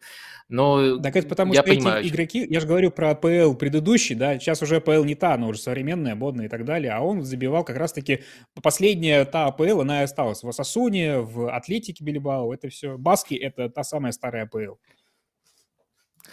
А, слушай, хочу э, однозначно плюсануть к твоему тезису, что Анчелотти – это прямо гений того, чтобы делать игрокам комфортно. И вот мне кажется, за счет этой гениальности он сумел очень здорово команду перестроить под э, Беллингема и сделать, по сути, из Беллингема замену Бензема. Э, да, это тоже часть кликбейта и заголовка, но тут я готов сильнее вгрызаться зубами в этот кликбейт, в этот тезис, потому что мне кажется, действительно, мы из-за немножко такого стереотипного мышления, Беллингем полузащитник, Бензема нападающий, не можем их э, сопоставить в той мере, в которой мы должны их э, сопоставлять. На самом деле э, поменялись детали, но если мы посмотрим на функции, на влияние на игру, которую оказывал Бензема и которую оказывает Беллингем, то это прям максимально похоже. Наверное, тут э, мне будет комфортнее с э, доской объяснить, э, как это все выглядит. Вот Реал с этого сезона, надеюсь, вам все тут видно, Реал с этого сезона играет с ромбом в полузащите, и Беллингем стартует под нападающими. Конечно, это отличается от того, что мы видели раньше, когда было 4-3-3, и Бензема стартовал тут. Мы рисуем разную схему. Но на деле я, например, часто применял к Бензема такое определение, как э, бродячий форвард в самом хорошем смысле. Он мог оказываться в любых зонах, причем в отличие там, от классических ложных девяток. Он опускался не в эту зону, там, не на позицию десятки, а он часто приходил на фланги и плел тут комбинации. И вот если мы посмотрим на львиный объем работы, которую делает э, Беллингем сейчас, э, то это как раз-таки работа, которая была раньше на Бензема, то есть связывать атаку команды. Э, Беллингем просто делает это с этой позиции, Бензема делает это с этой позиции. Но ни тот, ни другой к своей настоящей позиции не прикован. То есть э, Беллингем приходит вот э, на один фланг, тут связал комбинацию, допустим, Вальверде, э, Вальверде, там, Родриго, ну или там Карвахаль подключился, но не, не суть важно кто, но он тут связал. Пришел на левый фланг, тут на самом деле еще больше, как правило, активных подключений мы наблюдаем у Реала, и тоже связал комбинацию, и внутри этой комбинации еще может принимать очень классное обостряющее решение. И что совсем удивительно, на стартовом этапе Беллингему, вот это вот даже я не ожидал, удается заменять Бензема, в том числе по результативным действиям. Вот это вот, наверное, такой, такой бонусный аспект.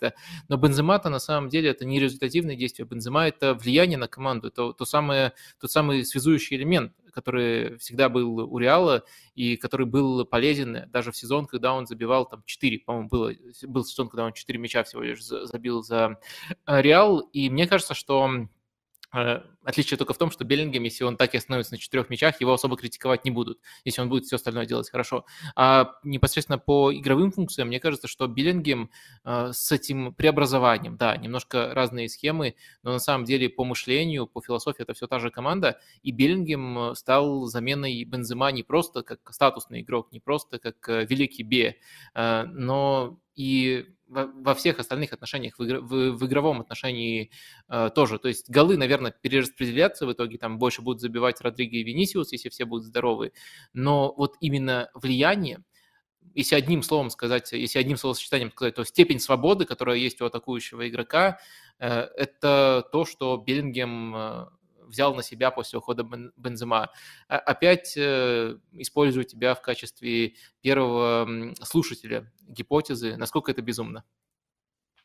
Да, вообще, по-моему, не безумно. Ну, просто все безумие, оно, восприятие идет от того, что мы привыкли немножко к статике, да? То есть, как в футбольных симуляторах. Вот если он указан как полузащитник, ты попробуй переставить его на другую позицию, у него будет минус баллы. Может быть, сейчас не так, я в футбольные симуляторы давно не играл, хотя в свое время зависал по ним очень хорошо. Я помню, как в игре Sensible Soccer 96 -го года, там как раз-таки была позиция, а, которая так называлась, универсал, буковка У. Я как сейчас помню, она Луиса Энрике была. Вот. Вот Беллингем – это тот самый У. Еще и умный, потому что я не, не помню, чтобы э, футболист так заходил в Испанию, в испанский топ-клуб, и сходу выглядел так, как будто он играет здесь уже года 4 по всем параметрам, не только по игровым действиям, но и по тому, как он ведет себя с партнерами, как он ведет себя с болельщиками. Ну, я не знаю, только что на нем бы уместно сейчас смотрелась уже капитанская повязка. Пускай, может быть, не первого капитана, но тем не менее, да. Вот эти лидерские качества обозначены сразу, это тоже довольно уникальный момент.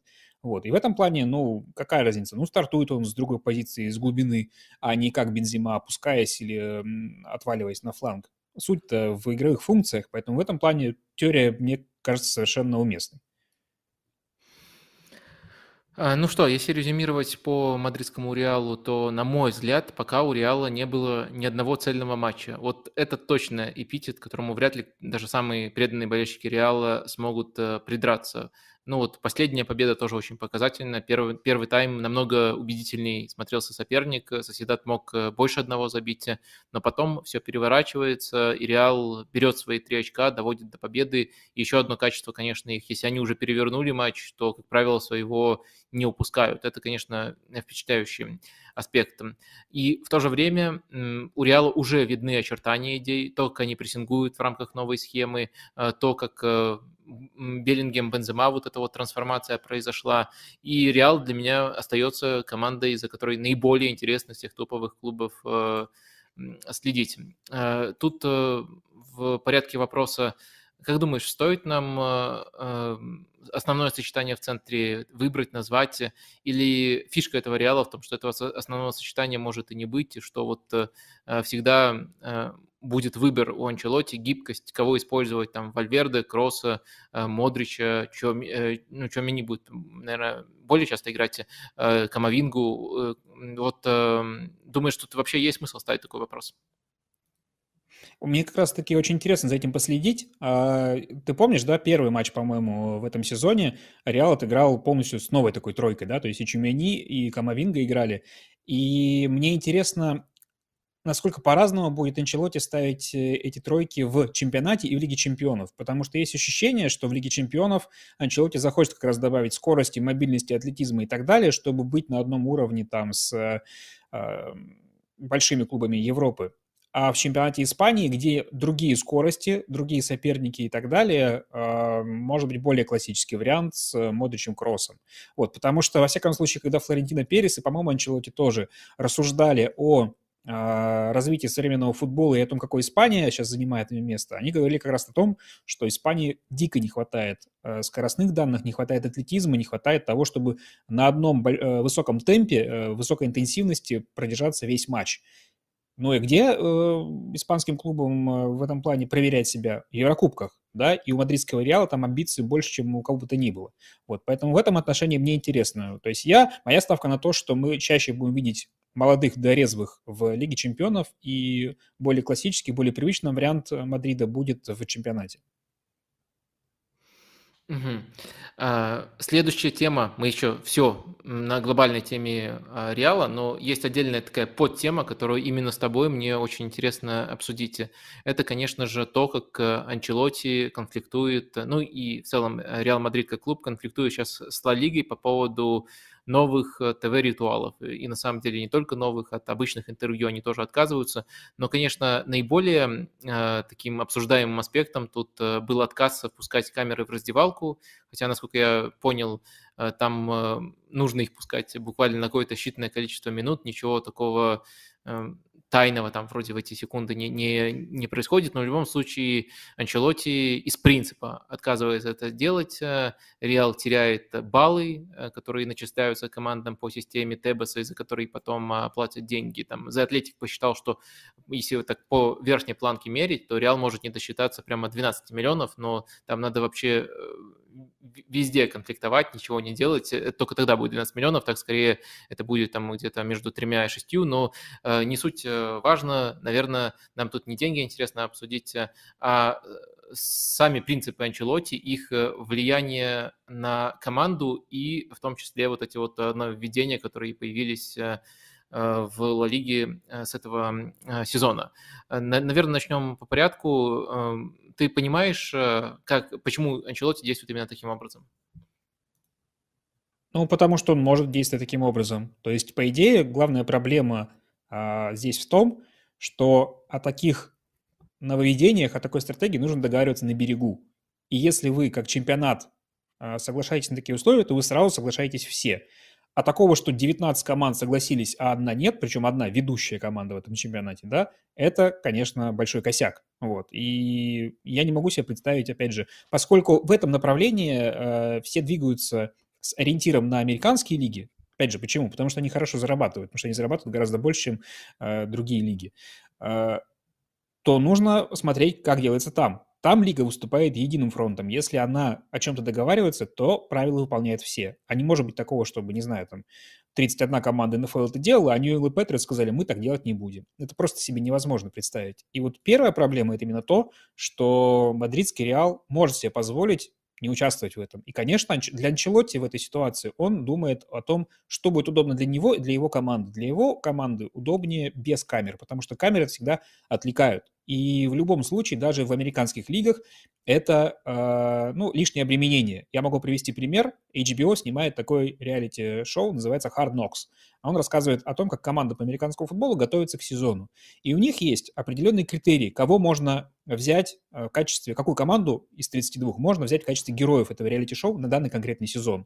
И там критерии из разряда, что если ты два года подряд, э, если ты хотя бы раз в два года был в плей-офф то ты не участвуешь. Если у тебя новый тренер, ты не участвуешь и так далее. Но в любом случае никто не хочет, да, потому что, ну, это лишняя, лишняя проблема. Но если тебя назначили, ты выполняешь, ничего, никуда не деться.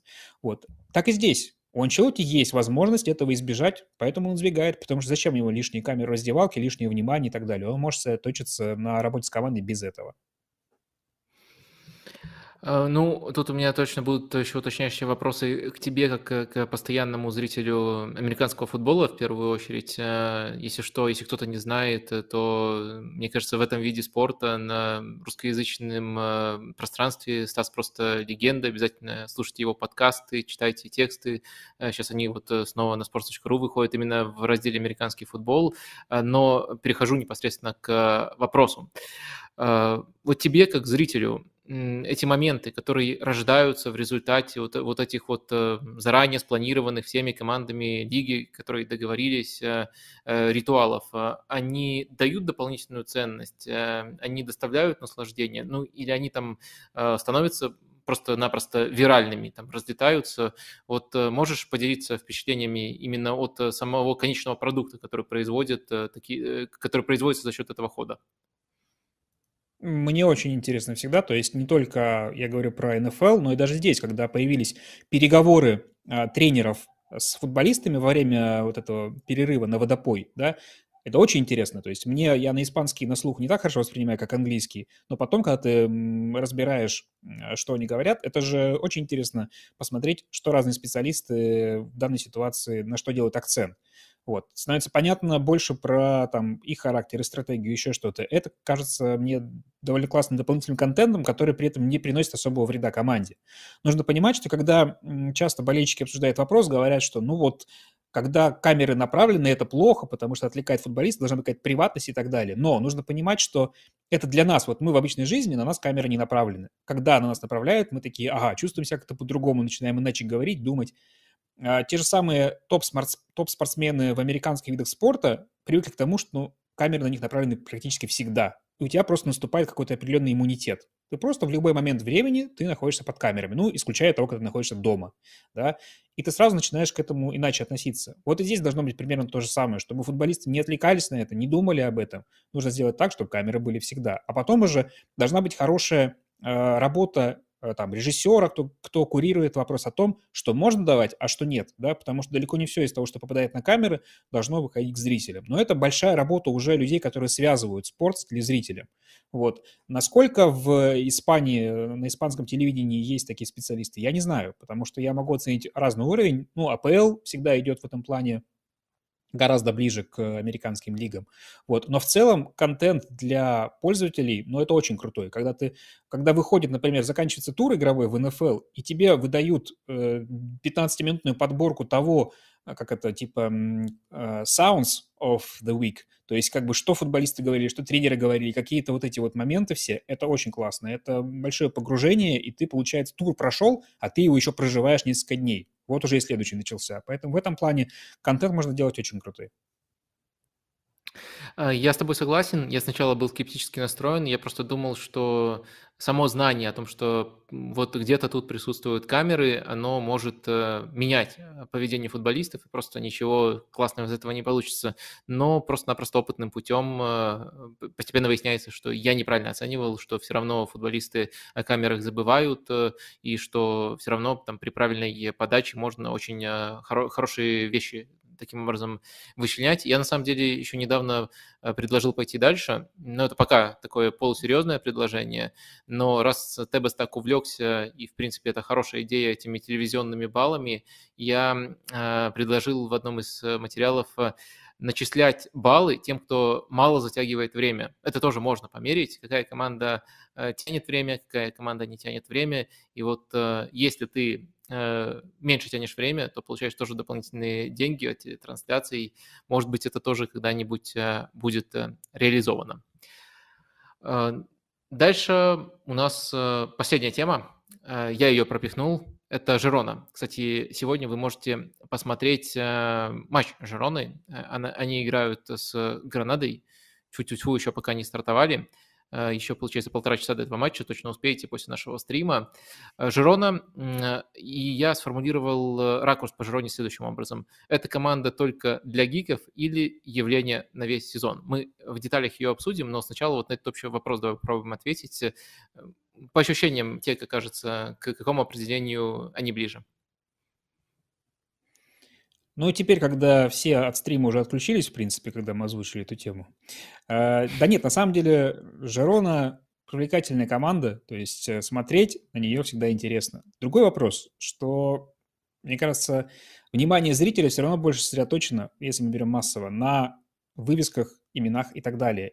И если даже ты играешь симпатичный футбол, до определенного момента, вот не будут Жерону смотреть так же хорошо, как даже плохо играющий Челси, например, да. К сожалению, э, таким вот образом устроено. Интересно, что в свое время Вильяреал прошел этот путь, да, то есть Вильяреал, как только его возглавил Пелигрини э, в середине нулевых, он уже здорово играл, э, он был инновационным в тактическом плане, но пока не было больших успехов из разряда полуфинала Лиги Чемпионов, там э, серебра в Испании, когда Барселона отвалилась в последний сезон Райкарда, тоже не было этого, то есть не было такого интереса. И только потом э, этот интерес установился и закрепился надолго. То есть Жероне мало просто сейчас хорошо играть в футбол. Теоретически для того, чтобы выйти на новый уровень, для того, чтобы преодолеть барьер какого-то вот этого вот середняка, да, ей нужны результаты. Э, и пока этих результатов не будет, она будет оставаться командой, ну, не только для гиков, но и просто для людей, которые не просто говорят, мне нравится симпатичный футбол, а реально готовы потратить два часа на то, чтобы посмотреть матч Жирона Гранада. Ну, я постараюсь коротко тоже с помощью доски. Э, давайте э, выведем так, чтобы ее было видно. Объяснить, за что все-таки Жарону любят гики. Потому что даже если мы сравниваем с теми извращениями, которые там в своей структуре выдумывают там Пеп Гвардиола, Микель Артета и прочие, даже на этом фоне Жарон Митчелла выглядит э, очень и очень интересно. И за ними точно следует следить, если вам интересны такие извращения. Я тоже с тобой полностью согласен, что аудитория людей, которым эти извращения интересны, всегда будет э, непредельной, но смотреть тут эм, э, есть э, зачем. Стартовая схема Жироны, на самом деле, вот так ее можно выставить, э, это 4-3-3. Но э, очень интересно, как, каким образом они трансформируются, когда разыгрывают мячи. И в частности, зачем тут нужно смотреть э, за перемещениями в защите и за тем, как они используют Гасанигу. Причем Гасанига на самом деле не какой-то супер пасующий вратарь, э, и за ним интересно следить именно из-за э, его роли. Его вынуждают быть э, более инициативным. Как э, обычно перестраивается Жирона? А, Гутьеррес, Мигель Гутьеррес, э, помните, может быть, такого, как воспитанника мадридского Реала, сейчас играет, э, возможно, самого ложного фулбека в мире, потому что он уходит изначально в центр, но потом может оказываться на абсолютно любой атакующей позиции. Но мы сейчас говорим про изначальную стадию построения. Потом э, Блинт, у которого есть опыт игры левым защитником, идет сюда. Как правило, тут практически на одной линии оказывается второй защитник, им, возможно, будет Эрик Гарсия, он очень хорошо вписывается с точки зрения логики, и его как раз-таки подписала Жирона, но пока это Лопес. И Арнау Мартинес э, тоже остается в пока более ограниченной э, позиции. В итоге Жирона, по сути, разыгрывает мяч по схеме, которую можно записать, э, которая очень понравилась бы Тодо Боули из-за количества футболистов. То есть четверка, но четверка с вратарем. Тут такой квадрат, ну, четверка футболистов еще в центре и э, тройка там на, на флангах в широких позициях Цыганков и Савио. Э, за Цыганковым, я думаю, все следят, и он очень хорошо начал в Жироне, но Савио тоже очень яркий именно с точки зрения индивидуальных действий игрок. Оба могут очень здорово один в один обыгрывать, дают ширину в эти моменты. Центр тоже насыщен, ну и нападающие. Нападающие, на самом деле, что Стуани, что Довбик не совсем вписывается в образ такого нападающего в модной команде, но учитывая, сколько всего интересного Э, происходит перед тем, как мяч до него доходит, и он может, в принципе, находиться вот просто в этой убойной зоне, э, в принципе, тоже э, картины такая роль не портит, хотя, хотя, может быть, кто-то хотел бы в такой команде видеть ложную девятку. На чужой половине поля это, наверное, отдельная тема для чтобы не было передоза Жирона. На чужой половине поля тоже есть очень интересные вещи, и то, как э, на правом фланге работает треугольник э, из э, Мартинеса Цыганкова, там третий игрок иногда меняется, иногда это Мартин, иногда это Эррера. Ну, в общем, команда очень интересная. Если вот выделить одну фишку, которая которая отличает их даже от топовых европейских команд, которых тренируют там общепризнанные гении, и я просто назвал в прошлый раз э, Гвардиолу и Артету. Не думаю, что Артета прямо такой уж общепризнанный, но ладно, э, пусть будет ему авансом. Надеюсь, это будет ему авансом. Но, в общем, э, Жерон даже на этом фоне не теряется, и мне кажется, они эту роль охотно приняли, и стараются развиваться вот в рамках этого пути. Поэтому вот э, я так контуры этого пути нарисовал, но у нас также есть очень интересная трансферная кампания. Э, можем вот, наверное, на ней сделать акцент э, и сопоставить, насколько то, что вот я описываю, насколько то, что так нравится гикам, э, вписывается в эти приобретения. По-моему, очень даже э, вписывается. Это Эрик Гарсия, э, который как, эм, который как э, пасующий защитник очень э, хорош. Это и Блинт, который уже вписался, но пришел еще раньше. Пабло Торе пока не играет регулярно, но тоже, мне кажется, может быть очень интересен в этой эм, системе. Я, наверное, итоговый вопрос после этого монотонного долгого спича сформулирую так. Э, какое, на твой взгляд, эм, э, место у Жироны в Ла Лиге именно по стартовым 11, то есть по стартовому составу? Потому что мне кажется, что они в этом очень сильно прибавили за последнее время. А, ну, честно говоря, я обычно оцениваю очень простым способом, который доказывает свою эффективность на протяжении на долгом сроке. Это деньги, которые заплачены за футболистов, их э, рыночная стоимость. Потому что, по-моему, было очень хорошее исследование в свое время, ну, чуть ли не в книге про футболономику, да, о том, что твой, э, стоимость твоего состава, она практически э, определяет э, диапазон мест, которые ты можешь занять в чемпионате. Э, те зарплаты, уровень зарплат, который получают твои футболисты. Жирона в этом плане занимает место ровно посередине. Это примерно 10-13 место.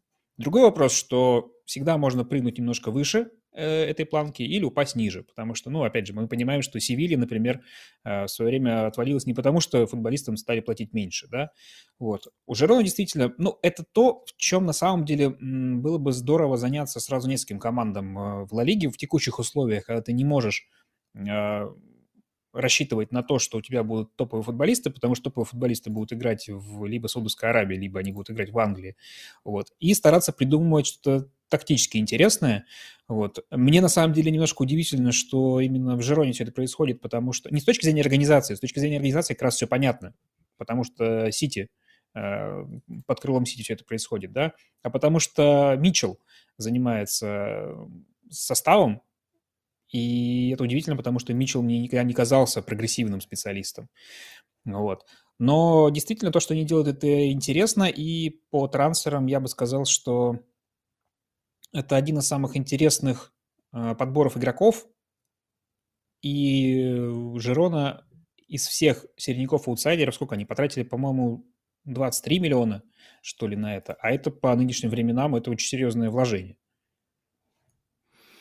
Э, ну, я снова немножко занудно поправлю. Там в футболономике про зарплатную ведомость идет речь. И мне кажется, Жирона, кстати, хороший пример, почему вот именно по потраченным суммам Э, тяжело оценивать некоторые команды, а по зарплатной ведомости уже проще, потому что там все игроки так или иначе учтены, и да, бывают промахи, но все стремятся быть эффективными. Просто Жирона, получается, там Гарси, э, Эрик Гарсию взяла в аренду, Блинда подписала бесплатно, Цыганкова, которого даже вот подписывали за деньги, они взяли по такому тарифу, что они изначально платят, э, ну, копеечную за него стоимость, там, по-моему, около 5 миллионов, и 50% от следующей, от следующей продажи пойдет просто Динамо Киев, и за счет этого будет, ну, как бы набита итоговая стоимость этой сделки, так что Жирона э, как может старается обманывать э, рынок, и мне кажется, в этом процессе они еще очень э, тонко подбирают футболистов, э, и действительно собралось э, очень большое количество игроков, которые подходят вот конкретно под э, этот футбол, который в значительной степени заточен на владение, и очень интересно будет, например, если, если такую не супер очевидную интригу выделять, посмотреть за тем, как Алейш Гарсия будет играть эм, разыгрывающего опорника, потому что все-таки раньше мы не привыкли видеть его именно в качестве единственного опорника. Сейчас вот э, эта роль ему достается, и пока это, на удивление, здорово работает. Но в то же время, наверное, все-таки нужно немножко тоже, немножко э, немножко разбавлять это, эти восторги, которые очень э, в сильной степени построены на таких э, гиковских вещах, э, и даже я лично тоже постараюсь немножко, немножко понизить планку ожиданий и при том, что очень интересно смотреть за Жироной, э, нельзя сказать, что даже вот по нашим там всяким э, циферкам, метрикам, э, они сейчас прямо выделяются. Они идут намного выше, чем должны быть по своим показателям. То есть у них, если так совсем коротко, второй overperformance в лиге на этом стартовом отрезке. Самый первый у Реала, но Реал провел на один матч больше. Может быть, сегодня Жирона снова выиграет, и снова выиграет, не доминируя в матче, и выйдет на первое место в этом отношении. И Жирона пока вот, если мы берем метрику ожидаемые очки, находится вообще в нижней части таблицы. То есть э, не ждите, вот нам эти цифры говорят, не знаю, может быть, э, в итоге они окажутся неправы, либо мы окажемся неправы их трактуя, но нам цифры говорят, не ждите Жирону прямо высоко в борьбе за Лигу чемпионов, э, но кроме цифр есть еще наши глаза, которые говорят, что если вы любите всякие тактические извращения, то вам будет э, полезно за Жироной последить. Э, у тебя примерно такие Кстати, же ожидания Вадим, я хотел спросить, из... да. Извини, да, я хотел спросить как раз-таки по поводу вот этого момента с ожидаемыми очками и так далее, потому что я помню, ты говорил, что не нужно смотреть, например, по одному матчу, потому что это недостаточная выборка для того, чтобы делать далеко идущие выводы. А, ну вот, пять матчей прошло, да, с какого момента можно говорить о том, что э, ожидаемые очки, ожидаемые голы и так далее в, в отношении таких команд, как Жирона, на них реально можно опираться и говорить, что да, вот это говорит нам о том, что команда вряд ли будет э, бороться за что-то серьезное. Ну, если, скажем так, э, рассуждать в категории при прочих равных, то было исследование, э, и исследование формулировалось следующим образом, вопрос в исследовании формулировался следующим образом. Когда ожидаемые голы приобретают лучшую прогностическую силу, чем текущая таблица? То есть, грубо говоря, э, с одной стороны у нас есть текущая таблица, мы просто продолжаем, команды идут с таким же темпом, с которым они идут, и смотрим, насколько хорошо это в итоге угадывает результат сезона. И с другой стороны у нас есть таблица ожидаемых голов, и там тоже продолжаем эту проекцию и насколько хорошо они угадывают. И вот э, точка, когда они начинают заметно лучше угадывать, чем э, те наши результаты, которые у нас есть в таблице, это 8-10 туров. А, и это вот считается точкой, когда можно всерьез опираться на ожидаемые голы. Но это, э, как я сказал, при прочих равных. Если э, мы готовы погрузиться дальше вот одной итоговой цифры, то мы можем на любом этапе, на самом деле, на них опереться, только нужно понимать очень хорошо контекст. Если мы говорим про дистанцию в 5 туров, то что тут нам нужно учитывать? Даже 4 в случае Широны. Во-первых, нам нужно учитывать трудности календаря. Может ли так быть, что какие-то большие отклонения и какие-то показатели объясняются не тем, что это там, допустим, 11 команда лиги, а тем, что у них просто был слишком трудный календарь. Ну и, по-моему, тут э, про Жирону нельзя сказать, что у них был слишком трудный календарь.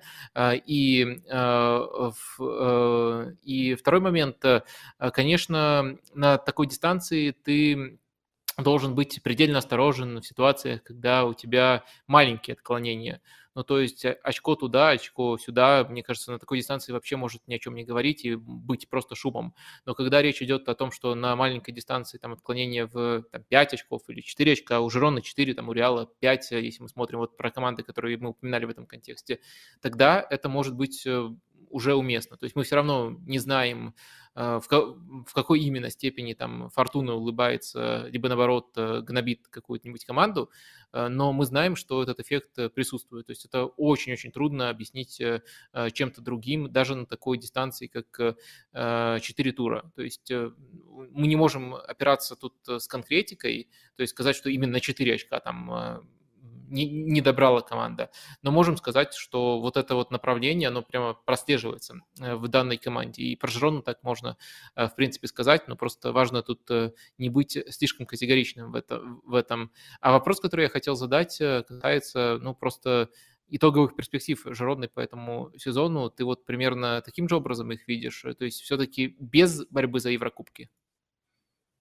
Нет, почему? Теоретически я допускаю, что Жирона может побороться за Лигу Европы, ну там или Лигу конференции, да, потому что, опять же, когда я готовился к этому сезону, я что заметил, из-за э, оттока футболистов, про которые я говорил, да, из-за потери вообще в классе, есть ощущение, что образовавшуюся пустоту кто-то должен занять. Почему бы не Жирона? Да, то есть, ну, там, Малерка, в принципе, тоже неплохо смотрится периодически. Ну, то есть, есть кто-то неожиданный, кто может запрыгнуть. Вот, я не ставил прямо на Жирону, конечно, потому что прогнозист из меня так себе.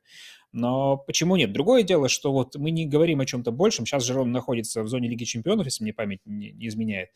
Вот здесь уже вряд ли. Просто потому, что на дистанции, опять же, клубы более опытные, они забирают свое. А я по прошлым сезонам, опять же, когда сравнивал там положение ожидаемых очков и реальных, так получалось, что работает не только это, потому что ситуация, она же не статичная, да, то есть мне, например, очень интересно было бы посмотреть сейчас, какие показатели ожидаемых голов и очков были у Атлетика э, во время чемпионата мира по футболу, то есть когда предвещало ли что-то их подъем следующий, и если нет, то получается, что, ну, вот мы ориентируемся на текущую ситуацию, она ведь может измениться из-за каких-то факторов, вот, и то, что я еще заметил, вот мы всегда, начинается сезон, мы видим фаворитов, которые оступаются, ну, фаворитов я имею в виду, например, в борьбе за Еврокубки, это может быть там и команда второго эшелона испанского, и мы такие, ага, будут кто-то новый, но потом все выравнивается, потому что, опять же, клубам побольше, им хватает опыта, сыгранности, глубины состава, а потому что глубина состава во многом определяется, а, опять же, их финансовыми возможностями, потому что у тебя на лавке игроки более сильные, чем у команды, которая может быть хороший стартовый 11, как ты говорил про Жерону, да, но приходит травма, дисквалификации, и из-за этого, из этой разницы между скамейкой и основным составом получается, что команда теряет очки и в итоге спадает. Так что Жерону я вполне допускаю, что она может занять там место пятое-восьмое, но не выше. А, да, я, наверное, с этим соглашусь. Э, опять же, вот э, часто у нас сегодня мелькает эта тема стартовых 11. Атлетика боролся бы за чемпионство, если бы речь шла только про стартовые 11. Э, Жирона, на мой взгляд, могла бы за Лигу чемпионов зацепиться, если бы только про стартовые 11 речь. Но команда это шире, сезон все-таки такой, это, это марафон, да, марафон, это, это, это не, не, не спринт. А, и поэтому, поэтому, может быть, от, а, отдельные матчи Жироны вас поразят. Команда очень интересная. Митчелл тоже заслуживает приятных слов, но все-таки, все-таки, наверное, вот к серединке таблицы по ходу сезона они опустятся. Э, но давай вот перед тем, как завершить, э, еще рассмотрим Жирону в контексте ближайших нескольких лет. Это же еще не только интересная команда, это еще интересный клуб. Э, клуб, где одним из владельцев, насколько я понимаю, является Перри Гвардиола, брат Пепа Гвардиолы, и они также еще аффилированы с City Group, которые владеют в первую очередь Манчестер Сити, но в целом клубами по всей планете. Э, как ты видишь э, Жерону на дистанции ближайших сезонов, на дистанции нескольких лет? Э, какой у них может быть план развития? Ну, честно говоря, практически у всех клубов середняков испанских, которые претендуют на что-то большее, когда у них появляются какие-то либо напрямую владельцы серьезные, как у Испаньола, например, появился, да, а, либо они вот в данном случае аффилированы с большим клубом. Они, как правило, формулируются примерно одинаково, что сейчас мы из клуба середняка превратимся в клуб второго эшелона. Мы встанем в один ряд с Вильяреалом, Севильей, а, там, не знаю, нынешней Валенсией. Понятно, что она раньше претендовала на нечто большее – и будем занимать эту роль в ней комфортно, потому что понятно, что всерьез говорить о конкуренции с э, Атлетико, Барселоной и Мадридским Реалом не приходится даже на дистанции, там, не знаю, ну, возможно, лет в 10, потому что если бы это было реально, мы бы уже это видели. Вот. Но главное, чтобы... Мне больше нравится стратегический подход, да, то есть мы здесь говорим, есть определенное видение того, как команда должна играть, у нее есть стилистика, а, есть возможность дистанционно управлять клубом. Опять же, вспоминая, как когда-то я играл в э, футбольные менеджеры, и ты от скуки иногда так и делаешь. У тебя есть основной клуб в одном чемпионате, ты покупаешь второй, ставишь ему такую же игровую модель и, если что, скидываешь туда футболистов в аренду. Или, наоборот, забираешь лидеров, которые там расцвели. Вот это примерно что-то похоже, только с учетом того, что это реальность, а не, не игрушки, да. Вот. Э, любая стратегия она лучше отсутствие стратегии. А в данном случае это еще идет стратегия от одного из самых успешных клубов современности. Вот поэтому для Жирона это, безусловно, хорошо. Это гораздо лучше, чем когда тебя покупает арабский шейх и топит через пять лет, сначала накачав деньгами. Это я про Малугу, если что, да, или там Расинг Сантандерский был такой еще пример. Вот. В данном случае вот именно такой вариант патронажа из-за рубежа, это хорошо. Это хорошо для Жерона, хорошо для перспектив. И если все будет складываться хорошо, то это будет команда, которая не должна выпадать из десятки на протяжении там нескольких сезонов. Да, согласен с тобой. Эм, ну, главное, чтобы только Пеп Гвардиола поменьше смотрел матчи Жирона, а то нахватается этой фигни, и потом его вообще не остановишь в ППЛ. Я все-таки хотел бы, чтобы кто-нибудь, даже кто-нибудь конкретный Манчестер Сити притормозил, хотя это тоже не выглядит вероятным э, сейчас, но это все-таки другая история. А, ну, мне кажется, мы нашу сегодня, сегодняшнюю обязательную э, программу выполнили. Всем спасибо, кто досмотрел до конца. Обязательно ставьте лайки. Я напоминаю, что мы вот, э, скажем так, повторяемся раз в месяц, то есть у нас такая ротация, и про Испанию через месяц снова поговорим. Э, и, наверное, я уже на этом готов с вами попрощаться. Может быть, Стас, ты что-нибудь скажешь заключительное тоже? Просто хочу пожелать всем интересным стартом Лиги Чемпионов, потому что вот-вот. Пять испанских команд, если чем и может похвастаться Испания в Еврокубках, то хотя бы пока количеством. Пока-пока.